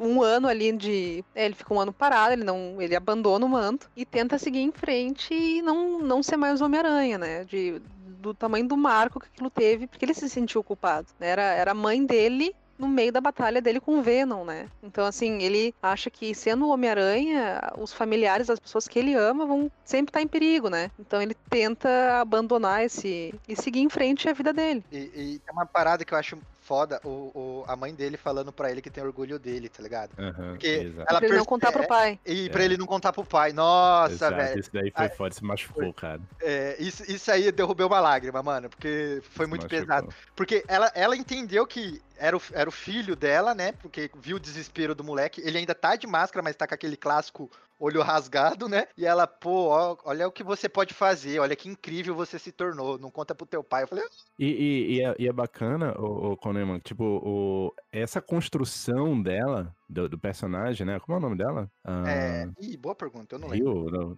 não lembro. Mãe do A Miles, agora. construção, é, a construção do personagem dela é bem bacana, porque sempre que o Miles volta da escola, né? É ela que ele encontra. É verdade. É, é o porto seguro dele. Então ele sempre volta pra lá e fala com ela. E ela tá sempre. Chega lá, abraça ele. Tô com saudade de você. Como é que tá lá? Inclusive, tem uma conversa que eu lembro lá, onde estão na mesa de jantar, lá onde o pai tá falando do- dos mutantes lá, né? Dos super-heróis do, do- a galera que tem poderes e tal. E ela vai lá, olha pro Miles e fala assim: Não, eu acho super legal isso daí. Eu acho isso irado e tal, não é? Aí o Miles, ah, não, é. Ela fala assim: Não, eu acho isso daí muito bacana e tal, sabe? Ela, ela tem, sempre tá no contraponto ali, é sempre muito positiva na vida dele. Então ele tem, eu, eu imagino que ele tenha, né? Ela como aquele porto seguro, aquela pessoa que se ele tivesse de repente que contar, seria pra ela. E, e essa mensagem chega pra ela de uma forma totalmente inesperada. E indo o que você falou, na hora que ela fala assim, eu tenho orgulho de você. Na minha cabeça, velho, veio todos esses diálogos anteriores, toda essa construção dela até aquele momento, e você fala assim, puta que pariu, cara, que sacanagem, Bendis, filha da mãe. Fala isso agora. Parabéns, Bendis, porque foi muito bem construído, muito. Tanto que isso aí que você tá falando é uma coisa que é a última, a- as duas últimas páginas do quadrinho que é foda, que é o Miles acordando e ele, mãe, não sei o que, ele tá na casa do Gank. E aí ele lembra que a mãe morreu. Aí, cara, é- é- Aí o mundo foi pro chão, tá ligado? Você fala, caralho, velho. Porque ele tinha esquecido, né? Ele dormiu, acordou, "Ô, tô em casa, mãe, e a mãe não tá lá, velho. Muito bom, muito bom. Triste, gente, triste. Por isso que você tem que ler antes de ouvir o cast, porque senão você tomou um puto spoiler agora acabou a experiência de leitura. Exato. É só a puberdade. Era uma aranha normal. Eu sou um garoto normal. Agora a gente vai pro último arco, né, do, do quadrinho, que vamos juntar aqui, que é o Homem-Aranha nunca mais, né? O, o Miles desiste e a gente tem um hiato de um ano. O moleque espicha uns 50 centímetros em um ano, porque ele, é, ele começa a ser desenhado como se tivesse 1,80m. E- Ele fica do. Ele fica do mesmo tamanho da, da Gwen Stacy, né? No primeiro arco É, ele é um menininho, a Gwen tipo, alta ali, maior do que ele. E eu até fiquei. Quando eu tava relendo, eu falei, caralho, mas o Miles não era tão pequeno assim, né? Porque depois até tem um romance dele com a Gwen, e aí nesse um ano, ele, quando ele encontra ela depois, eles já estão, tipo, na mesma altura, ele já deu uma, uma crescida boa. Achei, achei bacana que é, é, o, o traço deles, deles é, um pouco. Um ano. Tá certo assim, que eu achei que parecia ser mais do que um ano, né? Porque ele ficou mais corpa- encorpado também, né? Ele ficou tipo, com o peitoral mais, mais rígido, os braços mais fortes e tal. Mas falar que foi um ano, 14 anos, eu não lembro se dos 13 pro 14 a gente espicha tanto assim. Mas aí tem todo o peso bem foda, né? Que aí o Miles tá na vida super-heróis nunca mais, né? A relação dele com o Gank ainda é boa, mas é, é, nesse arco ela vai dar uma é, balançada, porque eu- o Gank meio que fala assim pra ele, pô, cara, já faz um ano, tá na hora de você voltar a ser o Homem-Aranha, né? Você já teve seu tempo, seu luto, etc. Ele falando, não, não vou ser o Homem-Aranha nunca mais. Ele, pô, cara, poder e responsabilidade. Ele fala, caguei, poder e responsabilidade, caguei. Agora eu tô aqui de boa, meu pai aí, ó, tá mancando por causa da por minha culpa. Eu tenho uma namorada, minha vida tá de boa, não tem pra que eu querer me meter nesse mundo de super-herói. E eu acho bacana que o Bendis pega a Mulher-Aranha pra trazer o Miles de volta pros super-heróis. E a história da Mulher-Aranha, que ela conta nessa história, eu acho muito bacana, né? Que é a parada dela ser um clone do Peter Parker. E dela mesmo não saber quem ela é, de ela, ela mesma não se encontrar e dela se sentir ali, à parte, assim, sabe? Ela, ela- e esse é um link interessante que, que ela faz entre os dois, sabe? Tipo assim, ah, tu também tu tá confuso, eu sempre fui confuso, né? Tu não sabe o teu caminho, eu também não sabia o meu. Mas agora eu sei quem eu sou. E ela entrega o uniforme pro Miles. Eu, pessoalmente, eu adoro a Mulher-Aranha do, do universo Ultimate. Eu acho ela muito foda, né? Nos arcos que a gente falou, a gente deu, né, foi- passou, assim, voando ah, por alguns pontos, mas ela tem uma participação extremamente importante na, na jornada do, do Miles, até como um certo, uma certa referência, né? Porque a própria Mulher-Aranha, ela tem uma referência muito forte do Peter, né? E como vocês já disseram aqui, ela tá tentando se descobrir da mesma forma que, ou ela tentou se descobrir, ou tentava se descobrir da mesma forma que o, que o Miles. E eu acho isso daí muito, muito bacana, essa diferença que tem da origem também, que a gente comentou aqui, dela ser um, clone, não ser da, da mesma forma do, do universo ah, normal, né? Que é o pai dela, que tenta é, salvar a vida dela. Eu não lembro exatamente da história, mas parece que ela sofreu uma rajada de urânio, alguma coisa assim. O pai dela aplica um soro é, de aranhas, uma combinação de várias aranhas, e acaba. E ela entra num coma de não sei quantos anos, e quando ela retorna, ela retorna com o- os poderes da, da Mulher-Aranha, né? Mas eu acho bem interessante essa pegada dela nesse universo, e eu vou falar sinceramente, eu prefiro ela nesse universo do que no universo regular. É, Cara, eu quando eu reli, eu, eu- exatamente isso. Eu acho ela muito melhor no universo Ultimate do que no universo regular. E tem uma parada, eu não sabia que ela era um clone do, do Peter. E quando ela revela que ela é um clone do Peter, pra mim fez todo sentido, tudo, toda a trajetória dela na história, tá ligado? No, nesse momento que ela fala que é um clone, eu relembrei de tudo que ela andou fazendo pro Miles, mentorando o Miles, né? E fez todo sentido. Afinal, ela é o clone do Peter. Ela é um, um mentor que o Miles não teve. Ela tá ali, tá ligado? Pra tentar dar aquele suporte que o Peter não teve, que ela não teve. Ela tá tentando fazer a coisa certa. Eu achei muito bacana. E explodiu a cabeça saber que ela era o clone do Peter. É, e ela é a primeira figura de mentor dele, né? Porque a primeira, É, o primeiro grande herói que aparece pra ver como ele tá é ela, e tem a- aquela cena que é até engraçada, né? Deles meio que brigando e ela meio que, pô, o que, que esse moleque tá fazendo aqui? E ela levando pros Vingadores e tal. E vocês estavam comentando da Jéssica do, do meio meia. Eu acho que isso até deu um boost no, no personagem, porque a maioria das, dos materiais interessantes da, da Jéssica normal vieram no, é, depois dessa época, né? Tipo assim, você pegar ali do Marvel Now pra frente, que ela foi ter revistas e foi ter fases mais elogiadas, etc. Antes, ela até tinha uma, uma base de fãs, mas não tinha um, destaque. Eu acho que rolou uma, uma retroalimentação ali de, dessa fase Ultimate ter popularizado a personagem, mesmo sendo a mesma, e depois no, no meio meia ela ter crescido também. E pessoalmente, assim, como mulher, eu achei muito bacana essa, essa importância que deram pra ela, assim, pra Mulher Aranha como uma, não necessariamente mentora, mas assim, uma personagem forte e ajudando o Miles mesmo, assim. Eu achei bem, bem bacana colocar uma, uma mulher foda, assim, nessa, nessa história. Eu- só, só complementar uma coisa que acho que mistura um pouco do, que a Duda e o Bruno estavam falando. Eu achei bem, bem interessante isso daí e, e voltando de repente na, naquela conversa, eu fico de novo imaginando, né, o- os cartolinhas lá na, na sala, falando assim, pô, galera, a gente vai fazer esse filme aí do Homem-Aranha, né? Mas, cara, na, na revista lá do Bendis, é a Mulher-Aranha que é o mentor do cara. E aí, como é que a gente vai fazer esse negócio? Assim, não, mano, não, não, não esquenta a cabeça, não. Põe aí, põe, não sei, quem, quem? Ah, põe o Homem de Ferro aí pra ser o mentor, aí fica os dois lá fazendo a mesma coisa. Então, esses paralelos, de novo, entre ah, os quadrinhos e o, o filme, eles vivem acontecendo toda hora e é fácil de pescar essas coisas aí quando você começa a fazer essa- essas análises aí. A gente, a gente fica meio tipo, cara, será que ninguém lê quadrinho? Que nem o- a, a gente conversou no, no, no episódio da semana passada do, do, do Grande Astro Superman. Como ninguém nunca leu Grande Astro Superman e fez no cinema um Superman bondoso como é, é no quadrinho que o Bruno comentou? É a mesma coisa. Gente, por que vocês não lêem o quadrinho e, e, pô, olha que bacana aqui, vamos adaptar pro cinema? Não precisa ser igual, mas me adapta pro cinema personagem novo. Não, vamos pegar o Homem de Ferro que tá no hype e botar o moleque pra ficar ali chupando peça de, de, de carro, tá ligado?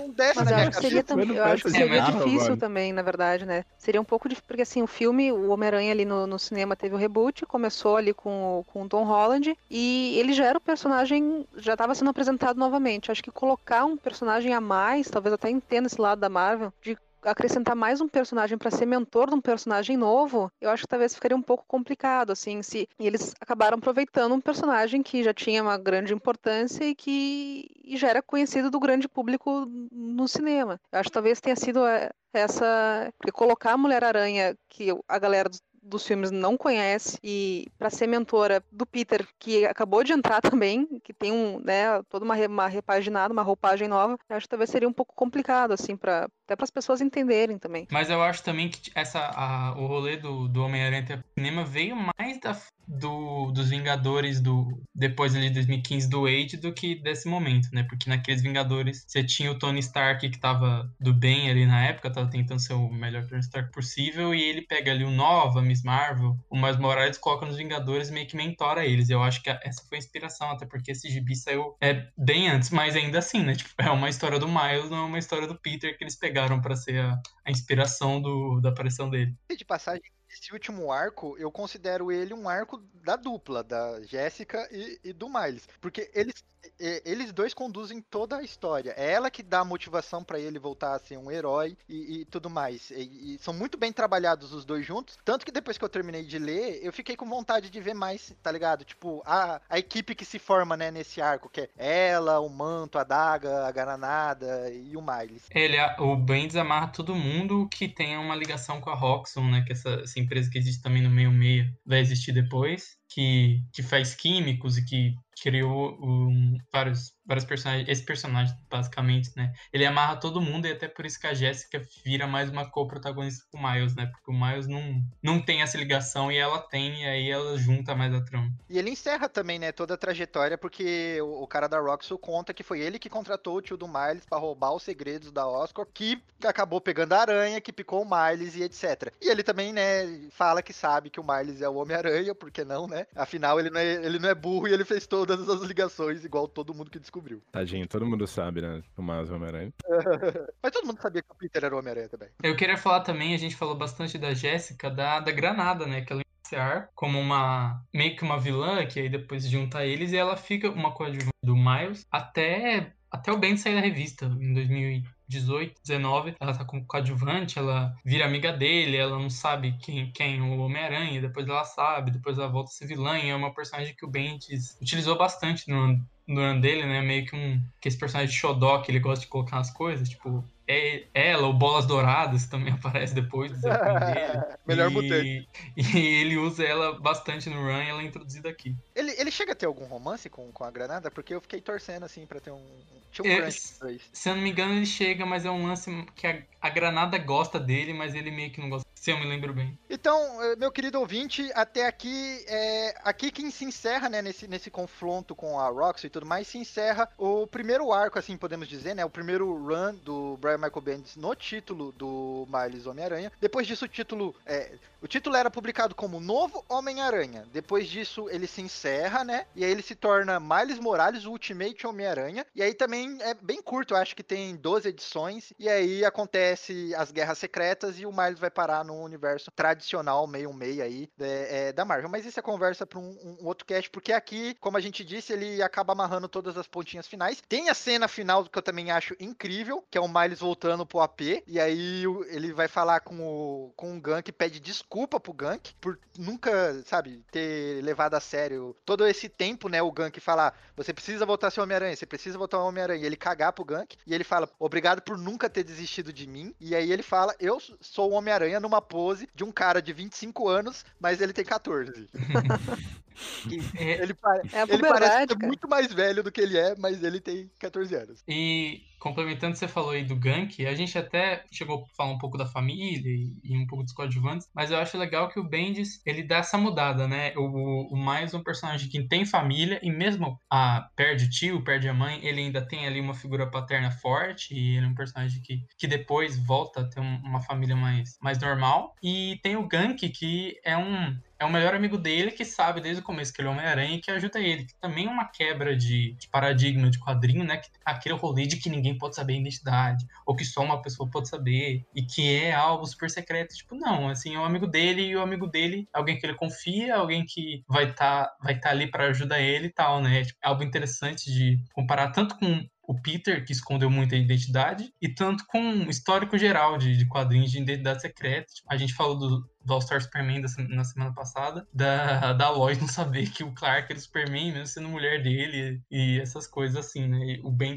meio que quebra isso, fala, tipo, não, é o melhor amigo dele e ele sabe que ele é Homem-Aranha e vai ajudar ele ali. Sabe o que, que eu lembrei, Gank e, e Miles? O que vinha sempre na minha cabeça quando eu lia, eu lembrava do Super Choque do Gear, cara. No começo, quando o, o Gear ainda não era herói, né? Que era o, o Virgil Sim. E, e o. Eu esqueci o nome do Gear agora, gente. É. Era. Ai, deixa eu procurar aqui ao vivo.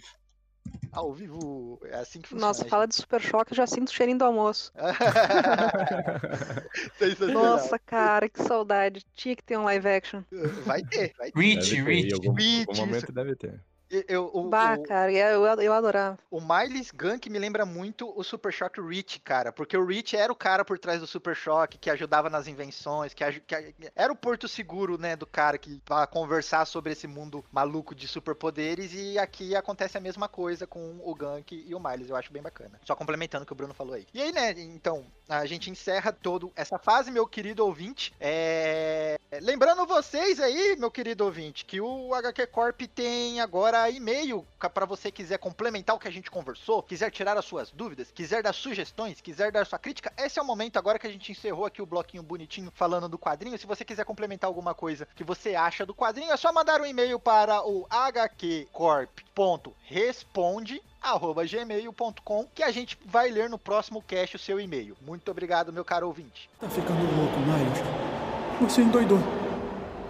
Agora eu quero fazer uma comparação aqui com meus queridos, meus queridos amigos aqui nessa bancada aqui de especialistas das aranhas aqui. HQ versus é, animação, né? O filme é, Multiverso Aranha e o quadrinho do Homem-Aranha Miles Morales. E eu quero começar puxando uma comparação que é o Tio Arrow, que é o seguinte: quadrinho é um filho da puta, na animação ele é uma inspiração. E eu, eu preferi na animação, tá ligado? Eu achei a construção muito mais bacana. Não só do, do fato da é, origem e tudo mais, mas as atitudes que são tomadas. Porque ele ainda é um vilão na animação, mas ele pesa ali, pô, que é meu sobrinho, eu não vou matar meu sobrinho, não vou ser mal com meu sobrinho. E ele serve de inspiração meio tio Ben mesmo, porque ele toma um balaço e ele fala pro Miles, né? Fala assim: você é o melhor de nós tanto quanto a mim quanto o seu pai, você é a melhor coisa que tem na gente. E olha como você tá bem encaminhado sendo um herói. Então, tipo, não desiste, vai lá. E morre, eu achei sensacional, sabe? Sensacional. E aí no, no quadrinho ele é o filho da puta, é um meio que quebra uma, é, é, um paradigma de expectativa, né? Que o tio ser filho da puta é uma coisa não vista, mas o meu lado emocional diz que no, na animação a origem, assim, em si, parece que foi melhor construída. Uma coisa interessante que tu disse da, das, das diferenças do que o tio fala para ele, né? Porque quando no quadrinho quando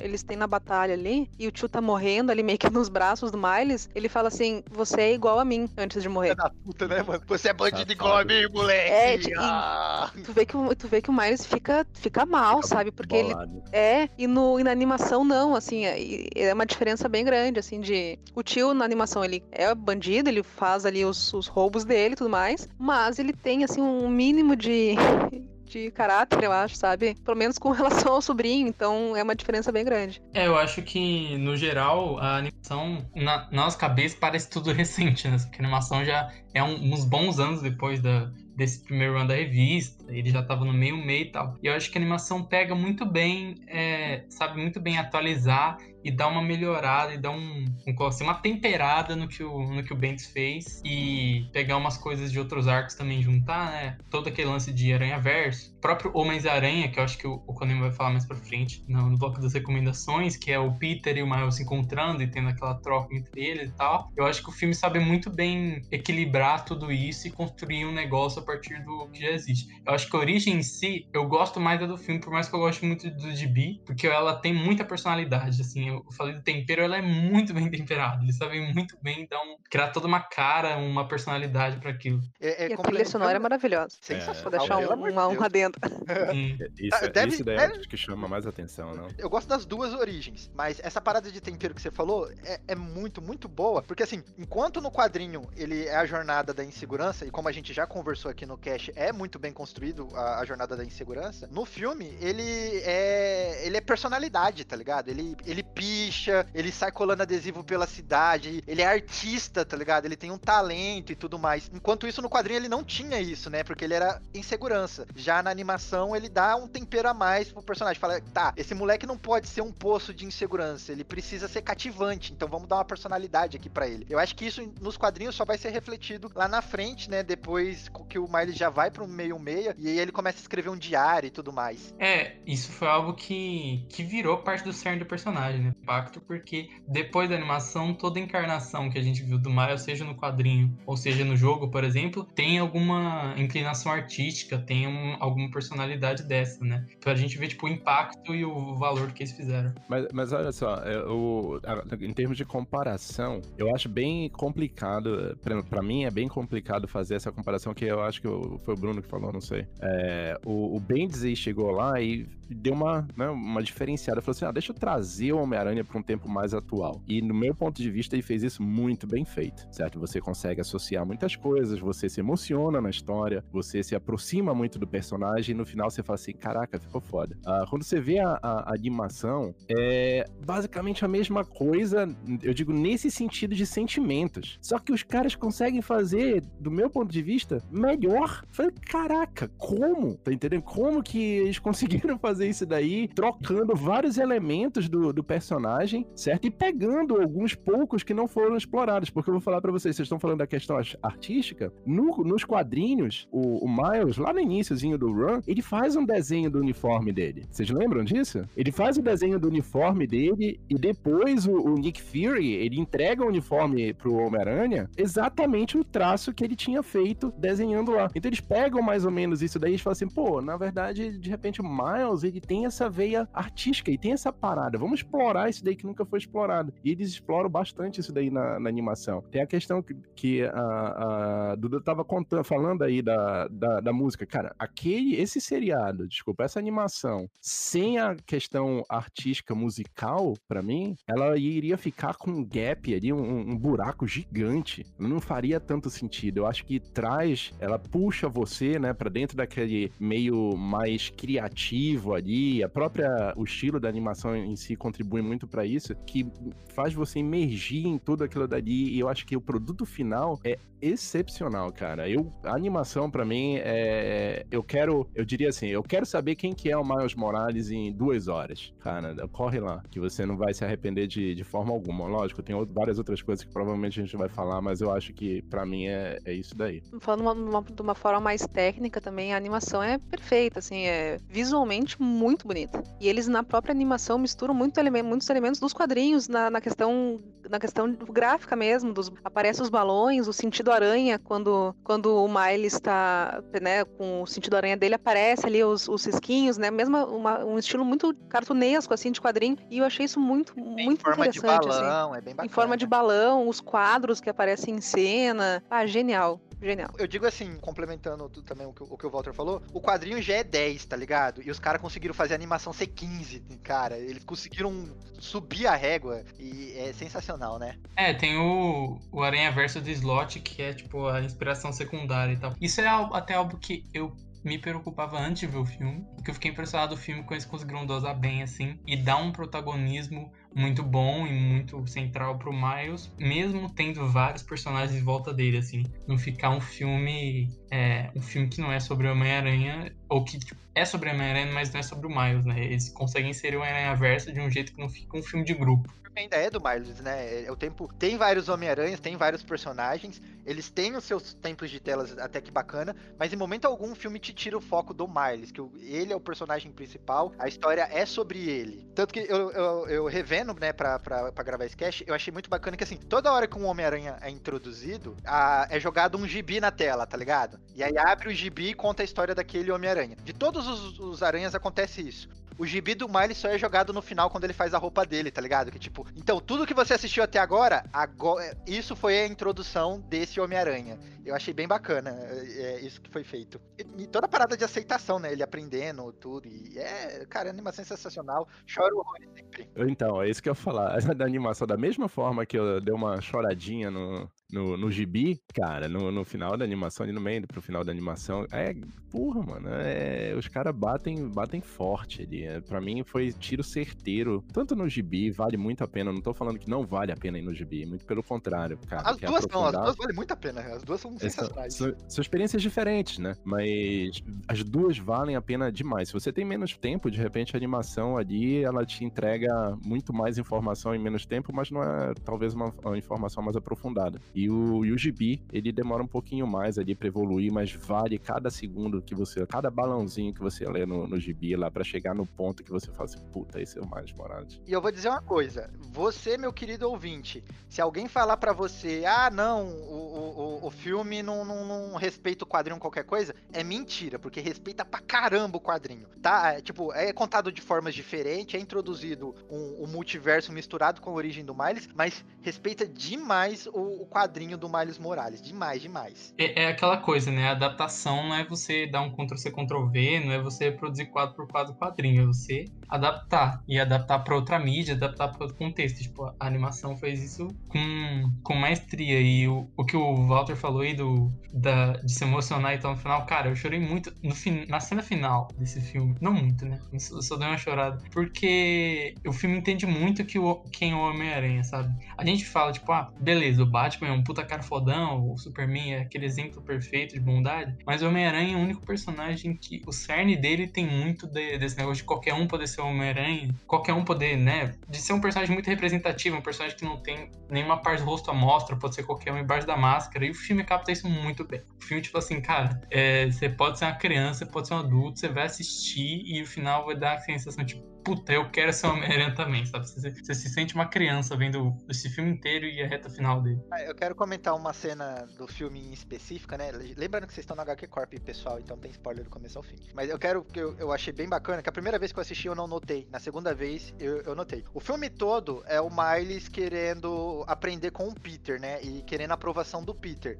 Tem a, o confronto final, que é só o Miles contra o, o Rei do Crime. Antes disso, o Miles joga o Peter de volta pro universo dele. E antes do Miles jogar o Peter de volta pro universo dele, é o Peter que tá inseguro e é o Miles que meio que é, é mentor do Peter, né? Que é o Peter falar, e se eu voltar pro meu universo e eu falhar com todo mundo e etc. E o Miles fala, cara, você nunca vai saber. Você tem que tentar, tá ligado? E eu achei sensacional como o personagem cresceu do começo do filme pro final para se tornar tão confiante ao ponto de eu não preciso de você aqui, cara. Aqui é o meu universo, você não precisa derrotar o rei do crime. Volta pra tua casa, resolve tuas tretas que eu vou resolver as tretas daqui. E, e dá uma. Não, já, não dá uma certa tristeza você pensar que a gente nunca. A gente já chegou perto, mas a gente nunca viu um Peter envelhecido, um Peter adulto nessa fase, assim, um quadrinho. Né? Ele sempre volta a ter. Parece que ele vai fazer 30 anos, rola alguma coisa, ele volta a ter 24, 25, assim, sempre. Eu parei de né? ler, eu parei de ler Homem-Aranha na tradicional por causa disso, cara.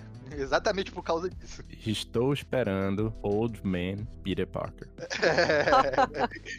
Não, eu, assim, eu acho que, tipo assim, é, Peter Parker, 35 anos, já tá bom demais, gente. Já é muito mais, tipo assim, já, já passou da idade que ele teve em gibi, assim, sabe? De você ver, sei lá, o, o Peter Parker saindo da faculdade de verdade, já, tá ótimo, né? Porque assim, beleza, eu gosto da fase atual do, do Nick Spencer. E, porra, até o, até o Dan Slott as pessoas reclamam, mas o cara ficou 10 anos no título, gente. Lógico que vai ter coisa boa ali também. Mas sempre, sempre, sempre, sempre acaba uma fase, dá uma impressão que o Peter vai crescer e aí ele volta a ter 25 anos. Ele volta a- ao Peter mais. ao mesmo Peter que ele é desde 2000, basicamente. Ele, ele volta, ele volta a, a ter um APzinho de bosta e ser fotógrafo. Cara, chega, eu não aguento mais, na boa. Não, ou tipo assim, hoje ele ainda é fotógrafo, por exemplo, mas ele voltou pra faculdade. É, tipo, não, porra, eu não, Ele não tá, não fez faculdade já, cara. Não Pelo faz amor sentido de nenhum, né? né? O cara tá na décima faculdade já. Vai jubilar. pô. Zerou todos os cursos. Tem todos os achievements já, né? Eu devia ir lá ajudar ele. Tá brincando? Tô fora. E agora chegou aquele ponto que a gente recomenda outras leituras. Se você leu o Homem-Aranha do, do Miles Morales, leu aí Marvel Team que tá saindo agora pela Panini, e você gostou, o que, que você poderia ler pra continuar vendo as aventuras do Miles? O que, que é bom nesse mesmo nível? E eu vou começar já com tapa na cara, que é falando de Homens-Aranhas. O que, que é? É, uma- uma- é um mini arco, eu acho que em seis partes, que o Peter do universo 616 acaba parando no universo Ultimate e aí ele encontra com o Miles Morales lá e os dois juntos vão resolver é, todo esse conflito de devolver o Peter pro 616. Meio que um aranha verso, mas só entre Peter e Miles e tem diálogos sensacionais nesse quadrinho. Tem tipo, cara, tem um o- o- a- quando a tia May desse universo encontra com um Peter Parker de 30 anos, que aqui ele tem 30 anos, antes ele não tinha sido rebutado ainda, né? Então, quando a tia May, que só conhecia um Peter adolescente, encontra um Peter mais velho, o diálogo deles é uma das coisas mais incríveis, cara, que eu já li nos quadrinhos. Eu li em loop esse diálogo. Eu lia, voltava a página pra ler de novo. Eu lia, voltava a página pra ler de novo. Porque é muito emocionante, muito emocionante. E vale cada centavo, meu querido ouvinte, porque é um arco sensacional de aprovação. Tipo, é o Miles recebendo o tapa nas costas finais pra ser o Homem-Aranha. É incrível, incrível. E é também escrito pelo Brian Michael Bendis e eu acho que é desenhado pela Sarah Pichelli. Agora eu não vou lembrar. E essa cena que você falou, a animação até faz uma referência. né? Quando ele encontra a Tia May daquela te- daquele universo, ela olha e fala assim, pô, você tá, você tá tão velho. E ele não tem uma Tia May mais, né? Ele olha pra ela com, pô, você tá, tá vivo, tá aqui. Eles até fazem um pequeno paralelo. Exato. Eu quero recomendar o Miles Morales Homem-Aranha, do Saladin Ahmed. Tá, saiu aqui no Brasil, se eu não me engano, dois volumes, um ou dois volumes. Lá fora, nos Estados Unidos, tá, acho que umas, pra umas 20 edições. É a arte do Javier Gar Garron, Garron, sei, que também é um artista muito bom. E é a primeira revista do Miles solo, sem o Bendis. Né? Ele já tinha aparecido em umas coisas do, do Slot, em Vingadores e tal, mas numa revista solo sempre foi o Bendis. E o Ahmed assume aqui, e cara, é uma revista muito boa. É, ela te- tem muito dessa desse Bendis do início. Eu acho que um pouco depois o Bendis meio que dá muita viajada, né? O Homem-Aranha vai dar rolê com Vingadores, viaja pelo mundo, multiverso. E aqui o, o Ahmed faz algo que é mais próximo desse desse Miles que a gente viu no, no cast que a gente leu, né? Que ele é um pouco mais pé no chão, um pouco mais Homem-Aranha mesmo. É, ele recupera algumas coisas dessa fase. É, ele envelhece o Miles um pouco. Eu acho que o Miles aqui já deve ter 16, talvez até 17, mas acho que ficar nos 16 anos. Esperando os 18. É, é, ele tá naquela fase, tipo assim, entender o que ele vai fazer da vida. Ele já tá indo pros finalmente aí de, Já tá de- pensando na faculdade já. Exatamente. E saiu aqui dois volumes, então é facinho de achar. É uma fase, pô, uma fase bem legal, bem interessante, e vale a pena pegar. E é fa- facinho de achar. Lá fora já saiu encadernado, aqui tá saindo e é de boa também. Não tá saindo capa dura em formato caríssimo, então vale a pena dar uma olhada. Ó, olha só, ne- ne- nessa mesma pegada aí, eu, eu posso jogar um, um quadrinho aqui? Pode, fica à vontade. É, a gente tem aí o, o Spider-Verse, né? Que a gente tava falando aqui, que tem bastante da animação, ah, tem o Miles Morales lá, e eu acho bem interessante, é do Dan Slott, junto com o Coipel, eu acredito? É o Coipel, é o Coipel. O arco principal é o Coipel. Isso, são algumas edições, alguém lembra exatamente quantas edições são? Eu Cara, eu acho que são. são quatro ou cinco, não é? Não, eu acho que é que tinha umas quatro que era mostrando Homem-Aranha diferentes, não era? E aí É, depois tem a várias saga tain, vai ter tem uma várias seis. Tem várias tain, tem vários títulos que surgiram em volta disso também. Mas eu acho que o A Penny, inclusive, pra quem viu a animação, a Penny Parker surge nessa, né? Criada pelo Gerard Exato. Way. A Gwen Aranha surge que nessa também. Exatamente, mas ela, acho que ela surge num, num desses tains aí da, da revista, Isso. revista própria dela e tal. Mas é bem interessante, dá pra entender a história lendo é, só a parte principal delas, poucas edições, mas eu acho que compensa, esse daí é um, é um caso que de repente compensa você dar uma buscada no- nos tains pra entender um pouco mais ah, dos outros personagens. Eu não vou entrar exatamente na, na história, mas basicamente eles falam do, do vilão do, do Homem-Aranha, que é o Morlun, se não me engano, o vampirão lá e tal. E, enfim, eu acho que compensa bastante, que é o- porque adiciona bastante contexto ah, na história da animação, né? Porque é um pouco mais corrida na animação. Total, total. E o é do Dan Slott, e o Dan Slott aí sofre do, acho que do mesmo problema do, do Bend, né? que, tipo, enfim, já- o Bruno falou, ele tava 10 anos no Homem-Aranha, tem coisa boa, cara, tem coisa boa lá, não, não, se, não se pegue só na- na- nas coisinhas ruins. Eu sou, eu sou um defensor do slot no Aranha. Pra mim, ele só peca no, no último arco mesmo, assim. Quando ele transforma o Peter em milionário, ele meio que perde um pouco a mão, mas bacana. até a troca de mente com o Octopus eu acho bacana. Não, tem muita coisa boa ali do, do Dan. Eu acho ele o cara extremamente apaixonado pelo personagem e tudo que ele faz ali, eu sinto que ele coloca muito do, do coração dele. Inclusive nessa minissériezinha aí, que eu acho que compensa pra entender todo esse contexto aí do ah, Spider-Verse, né? O, como é Tem que gente chama que não o gosta, mas eu gosto. É Spider-Verse mesmo, eu acho. Spider-Verse? O, o- Ah. o Universo Aranha. É um dos dois. Universo Aranha? É, eu acho que aqui saiu Aranha Verso. Aranha Verso. Spider-Verse, Isso aí. E tem o prelúdio também, né, pro Aranha Verso. Sim, sim. Nesse que saem os tains que a gente falou, não é? Eu acho Os que é. personagens mesmo. novos, eu acho que é tudo ali. Eu ia recomendar o Aranha Verso, mas eu fui tapeada. Roubei, roubei. Roubou na cara isso- dura. Vai, isso aqui dá ficar por último, cara. Acontece, fica pra uma próxima. Bom, sintam-se recomendado duas vezes, então. É, exato. Oh, mas é pô, teve, teve sequência, teve aquele Aranha Geddon e chegou a ter uma revista que era mais mensal, que era menos saga de, de Aranha Verso também. Então tem, tem vários Aranhas Verso para as pessoas lerem. Leiam o Aranha Verso. Isso. Teve Aranha Verso mensal, chamada Aranha Verso, que é a aventura de multiversos de alguns aranhas também. Ah, sim, sim. Não, mas Konami, aqui, aqui lá fora, eu não sei se já chegou aqui, mas tem uma revista que é Aranha Verso, que é meio focada no, no Miles, que é uma revista mais, tipo, é menos Mega Saga, assim, é uma, uma revista mais mensal dele, indo pro, pra vários universos, tem Tia Meia-Aranha, essas coisas, assim. Tem muita coisa do Mais Morales perdida por aqui. Tem muita coisa bacana também, é só dar uma cavucadinha. Ah, não, capa nem pensar. Não, eu acho maneira. Tira isso aí, que ridículo. O Homem-Aranha não usa capa. Então, meus caros ouvintes, é isso aí. Eu espero que você tenha gostado dessa experiência, espero que você tenha gostado dessa conversa bacana, porque é sempre muito legal conversar sobre Homem-Aranha. Eu adoro o Miles Morales, é um personagem que conquistou muito meu coração, e como você pode ver dos outros participantes aqui, que tem um destaque sensacional e foi escrito com maestria. Se você está aqui chegando no, no, no HQ Corp, você também tem que saber que a gente tem redes sociais, a gente tem Twitter, Instagram, Facebook, então procure a gente nas redes sociais, tem YouTube também, o cast também é postado lá, tá? E a gente é mais ativo no, no Twitter e no Instagram, mas não deixe de seguir a gente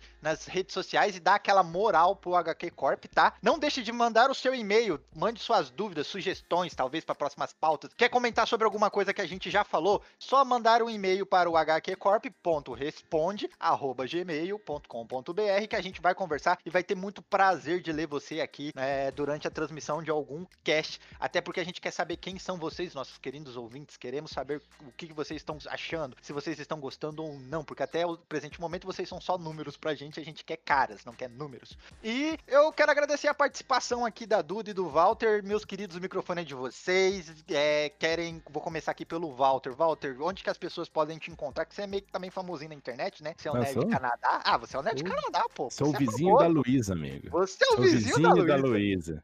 Então onde que as pessoas podem... internacional. É É, sempre assim. exatamente. O cara, da, o cara da, da temperatura, né? O cara do clima, o pessoal fala. Onde as pessoas podem te encontrar se elas querem saber mais de você ou trabalhos seus que você quiser recomendar? Aproveita aí, mano, que o palanque é teu. Valeu. Ó, eu só queria dizer, eu sou muito grato aí pelo convite. É uma honra estar por aqui falando de gibi com vocês, com essa galera. Meu Gente querido. boa aqui. Falando de Homem-Aranha, cara, que sem sombra de dúvidas é um personagem que mora no coração de muita gente, né? Sinta-se convidado para outras também. Estamos aí. É, olha só, como você mesmo disse, Nerd no Canadá se encontra no Twitter, se encontra no Instagram. Eu tenho alguns vídeos mais antigos no YouTube, também tem um, um canal lá falando de muita coisa. Falo de, dos gibis que saíram na época, falo de algumas sagas, falo um pouco de colecionismo também, ah, várias coisas diferentes. Então é só fazer uma buscazinha ali. Eu acho que eu sou mais ativo no Instagram do que em qualquer outra ah, rede social. Mas é isso daí. Novamente, um grande prazer estar por aqui. Espero de repente aí aparecer no- numa próxima. Valeu, Com galera. certeza. Eu, em particular, quero falar pra vocês: sigam o Nerd Canadá no Instagram. Qual, qual é o arroba do seu Instagram? É arroba Nerd Canadá. É, isso aí.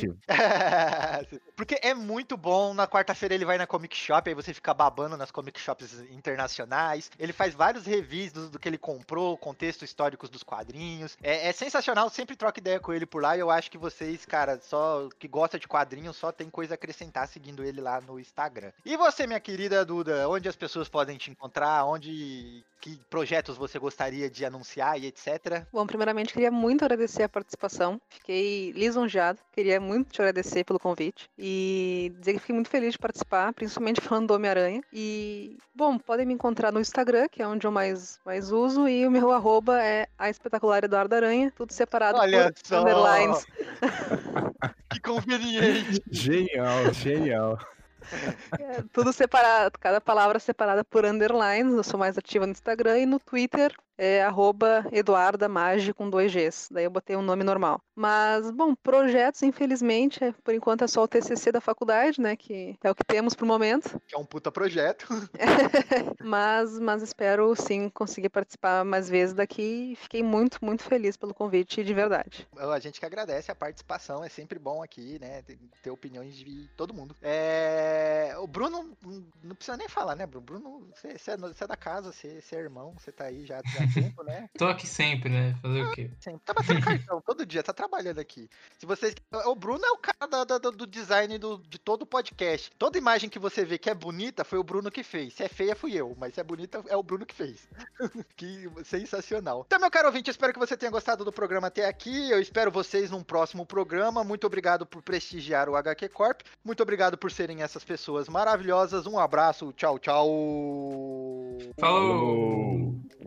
Gente.